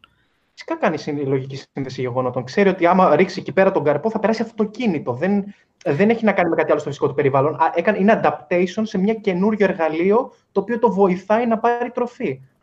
Το κάνει επισκοπού, καταλαβαίνει τη σύνδεση μεταξύ των δύο. Ε, δεν είμαι τόσο σίγουρος. Ε, εγώ νομίζω ότι καταλαβαίνει ότι όταν πετάει κάτι εκεί πέρα, μετά ανοίγει και μπορεί να το φάει. Μήπως έτυχε την πρώτη φορά, το είδε και μετά το έκανε χωρίς να το ξέρει. Απλά ξέρει ότι το αποτέλεσμα θα είναι αυτό και το πέρασε μετά. Ναι, και για να πέρασε ως, ως συμπεριφορά, για να, πέρασε, για να πέρασε γενετικά, σημαίνει ότι πρέπει να γίνεται με ενστικτόδη τρόπο. Δηλαδή πρέπει, είναι μια συμπεριφορά η οποία υπάρχει γονιδιακά.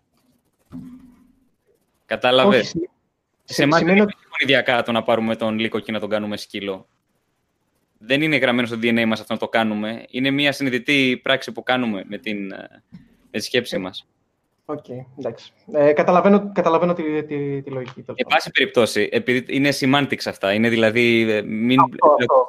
καταλαβαίνω το... Φαντάζομαι, βλέπεις εσύ ότι είναι τελείως άλλο πράγμα το ότι στα νησιά Γκαλαπάγκος, ξέρω εγώ, που πήγε ο Δαρβίνος, είδε κάποια πουλιά που είχαν διαφορετικό ράμφος, είναι τελείως διαφορετικό πράγμα από το να έχεις το Πεκινουά στο σαλόνι σου, ενώ ήταν αυτό κάποτε λύκος. Ε, Βλέπεις διαφορά ναι. σε αυτά τα δύο φαινόμενα. Ε, το ναι, ένα είναι τεχνητό, το άλλο το λέμε φυσικό. Είναι τελικά. Καταλαβαίνω. Καταλαβαίνω, Πριν 66 λοιπόν εκατομμύρια χρόνια, ε, οι δεινόσαυροι έχασαν τη ζωή τους μέσα σε ένα πάρα πολύ μικρό χρονικό διάστημα.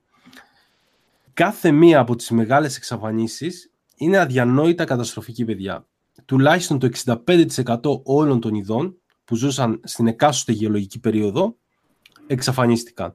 Mm. Και ένα 99,9% όλων των ειδών που έχουν υπάρξει μέχρι σήμερα έχουν εξαφανιστεί. Δύο συμπεράσματα. Ένα, ο Νόε δεν έκανε καλή δουλειά. Αυτό το μόνο σίγουρο. Το δεύτερο συμπέρασμα είναι ότι ε, αυτή τη στιγμή ζούμε, ε, ότι τα, τα νούμερα, αυτά που είπαμε πριν, ε, μοιάζουν με, δηλαδή είχαμε 30.000, έχουμε 30.000 εξαφανίσεις στη δεκαετία του 90 κάθε χρόνο. Πλέον έχουμε φτάσει στις 58.000 εξαφανίσεις ανά έτος. Αυτά τα νούμερα ταιριάζουν με τους αριθμούς των άλλων πέντε ε, μεγάλων εξαφανίσεων με τρομακτική ακριβία.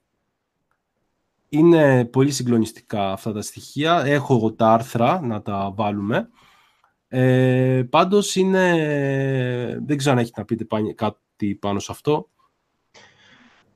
Νομίζω ότι υπάρχουν πλέον... Ε, δεν ξέρω αν, έγινε, αν είναι πρόσφατο αυτό, ότι υπάρχουν ε, σημεία στα οποία αποθηκεύουμε γενετικό υλικό από διάφορα είδη και φυτά για περίπτωση μαζικής εξαφάνισης. Ναι, Νομίζω στην, στην, στην, ναι, μπράβο, σε ένα, σε ένα βόρειο μέρος είναι σίγουρα. Υπάρχουν μέρη στα οποία αποθηκεύουμε σαν δείγματα παιδί μου, από διάφορα είδη, ώστε σε περίπτωση που εξαφανιστεί κάποιο, με, με σύγχρονες τεχνικές να μπορέσουμε να το επαναφέρουμε με κάποιο τρόπο.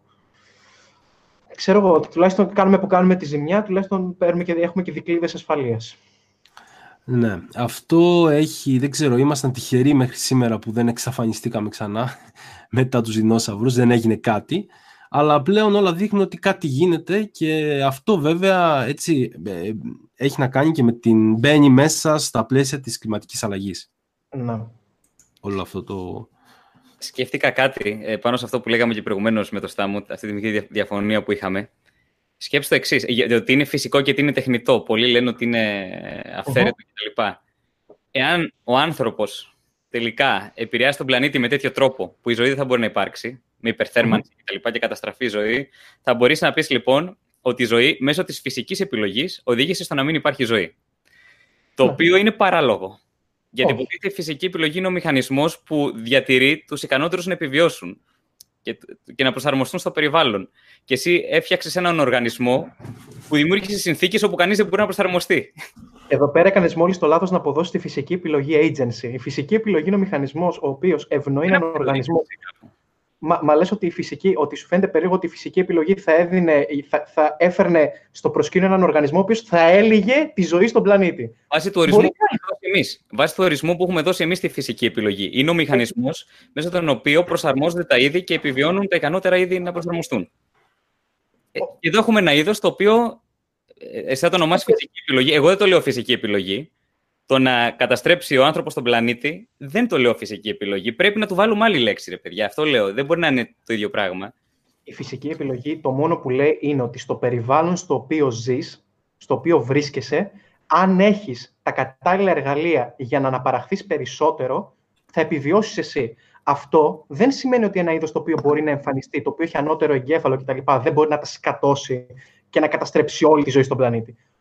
Μπορεί κάλλιστα να γίνει αυτό στα πλαίσια της φυσικής επιλογής. Δεν θα επιβιώσουν άλλοι οργανισμοί. Η φυσική επιλογή απλώς σε έφερε στο προσκήνιο. Το τι θα κάνεις εσύ σαν είδος και το πώς θα τροποποιήσεις τις συνθήκες είναι τελείως άλλη συζήτηση. Αλλά καταλαβαίνω, σου είπα πριν ότι κατάλαβα τι ακριβώς εννοούσαμε όταν λέγαμε τεχνητή και φυσική επιλογή και πού μπερδεύτηκα εγώ, ίσως. Εγώ το πήγαινα τελείως αλλού. Να ρωτήσω Αλλά... κάτι. Μήπως αυτό που λες. Ε, sorry, ε, Παύλο, πες. Συγγνώμη. Εγώ λέω απλά ότι πρέπει να έχουμε μια λέξη για να διαχωρίσουμε την ανθρωπογενή δραστηριότητα, διότι λειτουργεί με άλλο τρόπο από ότι το υπόλοιπο ζωικό βασίλειο. Από τη στιγμή που είναι τεχνολογικός πολιτισμός. Επειδή είναι τεχνολογικός πολιτισμός και παίρνει συνειδητά αποφάσεις μέσω αυτών των εργαλείων του, ε, νομίζω ότι η λέξη τεχνητή επιλογή είναι καλή. Λοιπόν, ε, ε, ε, ε για μένα το, το ανθρωπογενή δραστηριότητα είναι, είναι υπέροχο. Είναι τέλειος όρος για αυτή τη συζήτηση. Μου άρεσε πάρα πολύ. Αυτό σημαίνει τεχνητή. Αυτό δεν το αποδίδει σε κανένα άλλο ζώο. Κανένα ζώο δεν κάνει τεχνητή επιλογή. Γιατί σε πειράζει η λέξη τεχνητή; Αφού κανένα άλλο ζώο δεν, κάνει, δεν έχει τεχνολογικό πολιτισμό. Το ίδιο πράγμα. Αυτός είπα πριν. Θα μπορούσα να σκεφτώ παραδείγματα ζώων τα οποία θα μπορούσαν να υπάγονται. Τέλος πάντων. Ε, για τα πλαίσια της συζήτησης, καλύτερα γιατί μου κάνει άσχημα. Συγγνώμη. Ε, ε, ε ναι. Ε, ένα σχόλιο που διάβασα και το οποίο το σκεφτόμουν και εγώ. Λέει η φυσική επιλογή δεν σχετίζεται και με το χρόνο που μεσολαβεί για να πάμε από το ένα βήμα στο άλλο. Ε, το οποίο φαντάζομαι ότι ναι, μπαίνει και αυτό μέσα στον ορισμό. Ε, νομίζω γνωρίζετε όλοι το παράδειγμα με τις νυχτοπεταλούδες στην Αγγλία. Ε, οι νυχτοπεταλούδες στην Αγγλία ήταν λευκές.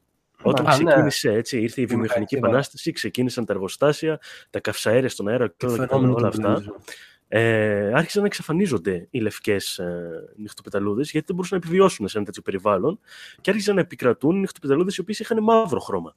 Ωραία, αυτό ναι. είναι φυσική επιλογή ή είναι τεχνητή επιλογή; Αυτό είναι τεχνητή επιλογή. Αυτό είναι τεχνητή επιλογή και εγώ έτσι νομίζω γιατί ε, το χρονικό διάστημα που μεσολάβησε ήταν πάρα πολύ μικρό για να μπορεί να ενεργήσει η φυσική επιλογή. Ο Δαρβίνος δεν αναφέρθηκε ποτέ σε, σε, σε, χρονικά πλαίσια στο πλαίσιο της φυσικής επιλογής. Είπε απλώς ότι όσο το περιβάλλον αλλάζει, τόσο διαφορετικές παραλλαγές γονιδίων θα είναι περισσότερο προσαρμοσμένες στο περιβάλλον.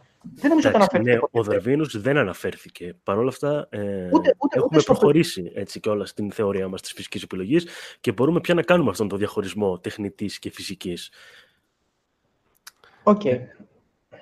Αυτό είναι τεχνητή επιλογή, αλλά να ρωτήσω κάτι. Ε, όταν, ε, αν το, κάνουμε έτσι μια προέκταση του θέματος, ε, το πάμε μετά και πολύ ε, κοσμικά το θέμα, ας πούμε. Δηλαδή, βγαίνει εκτός ορίων γης, ας πούμε. Αν στην ίδια περίπτωση, λοιπόν, έρθουν εξωγήινοι και μας καταστρέψουν, τι είναι, τεχνητή ή φυσική επιλογή; Ε, είναι, φυσική... είναι όλα φυσική επιλογή και πρακτικά χρηστεύουμε τη λέξη. Ακριβώς. Γι' αυτό λέω ότι θεωρώ ε, καλύτερο ως ε, όρο φυσική επιλογή για οτιδήποτε γίνεται χωρίς να υπάρχει συνείδηση και τεχνητή επιλογή για το οτιδήποτε γίνεται ε, συνειδητά.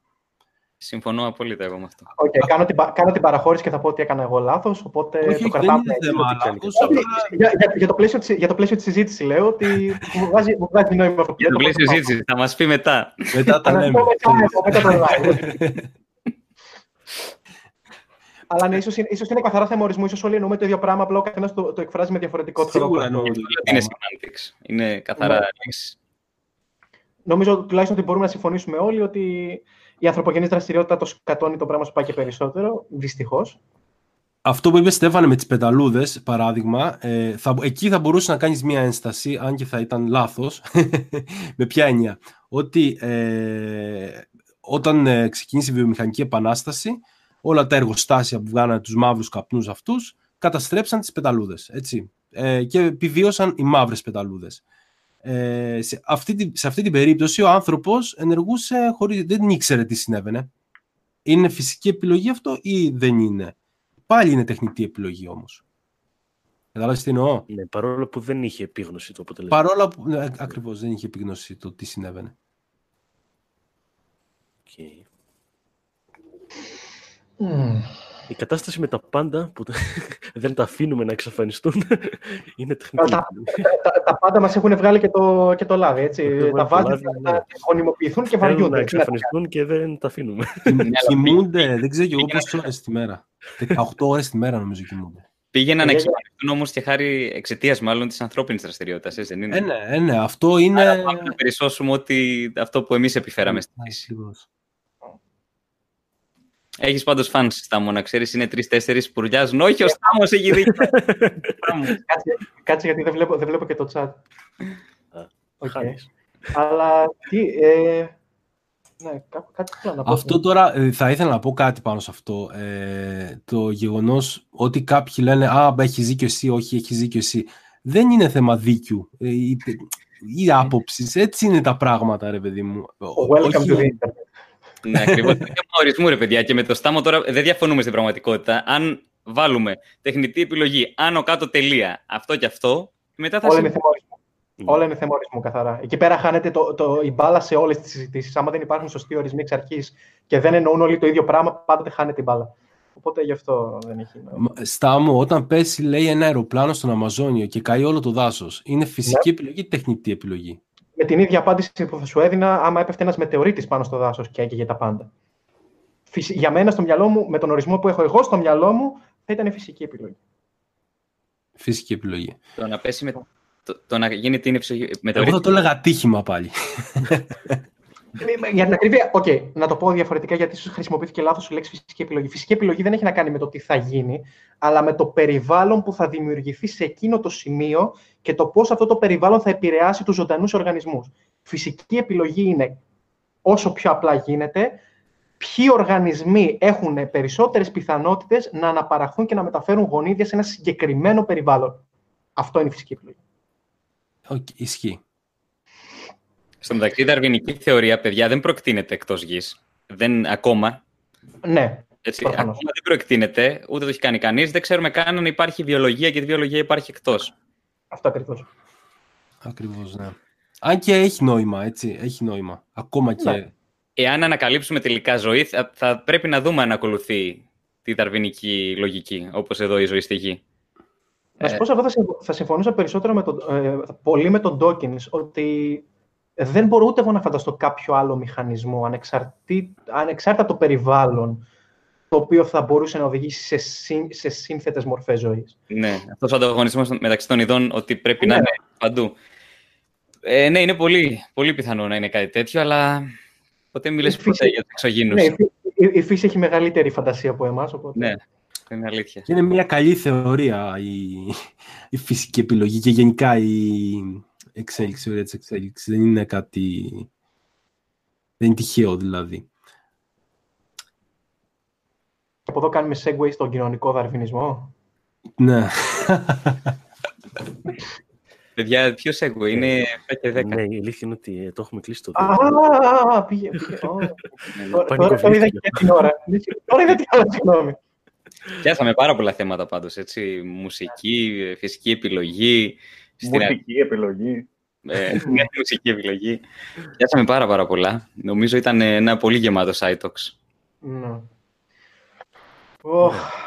Οπότε, να το κλείσουμε σιγά σιγά. Παραδίδουμε τη σκητάλη στο Στέφανο.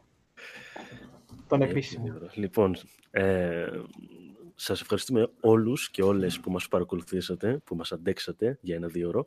Ευχαριστούμε πάρα πολύ τον Νίκο και τον Γιάννη. Ε, Εμείς ευχαριστούμε. Μας κάνανε παρέα σήμερα. Να τσεκάρετε οπωσδήποτε τα κανάλια τους. Μπράβο, ναι. Πες, πες τα ε, κανάλια τους για να μπει ο κόσμος να τους δει. Ναι, ο Νίκος έχει το Biotech Guy, έτσι, ασχολείται με θέματα βιολογίας. Και ο, ο Γιάννης έχει το κανάλι Science Behind Music, το οποίο εντάξει είναι αυτοπεριγράφεται. Και εγώ για βιολογία. Και εγώ για βιολογία. ναι, αυτοπεριγράφεται, ασχολείται με την Πάολα και τα λοιπά. Θα τον κάψω τώρα. είναι η Πάολα. Ναι. Ασχολείται γιατί μας αρέσει τόσο πολύ η Πάολα. Με την... Ποια είναι η επιστήμη πίσω από όλο αυτό. Και μπορούμε να σε ακούσουμε και live κάπου, Γιάννη, έτσι. Εντάξει, προς το παρόν ε, Αθήνα δεν είμαι, αλλά ναι, κατά καιρούς πάω και Θεσσαλονίκη είχα πάει πρόσφατα. Αυτό τον καιρό παίζεις κάπου; Αυτό, αυτό τον καιρό παίζω σε νησιά εδώ των κυκλάδων, mm-hmm. γύρω-γύρω. Παράδειγμα, στη Σύρο, παράδειγμα. Ε, πες παράδειγμα Σύρο, ναι. Α, okay. Ε, και στην Τίνο, νομίζω. να έρθετε, να με ακούσετε. Και στην Τίνο, δεν... Ναι, ναι, ναι. Μεγάλη, μεγάλη χάρη της. Ναι, βέβαια. Κυρίως. Ωραία. Λοιπόν, κάπου εδώ θα σας αφήσουμε. Να έχετε ένα καλό υπόλοιπο Σαββάτου και εμείς θα τα ξαναπούμε στο επόμενο επεισόδιο κάποια στιγμή μέσα στο Μάρτιο. Γεια σας. Καλό βράδυ. Καλά πέρασατε. Γεια χαρά σε όλους. Γεια χαρά, παιδιά.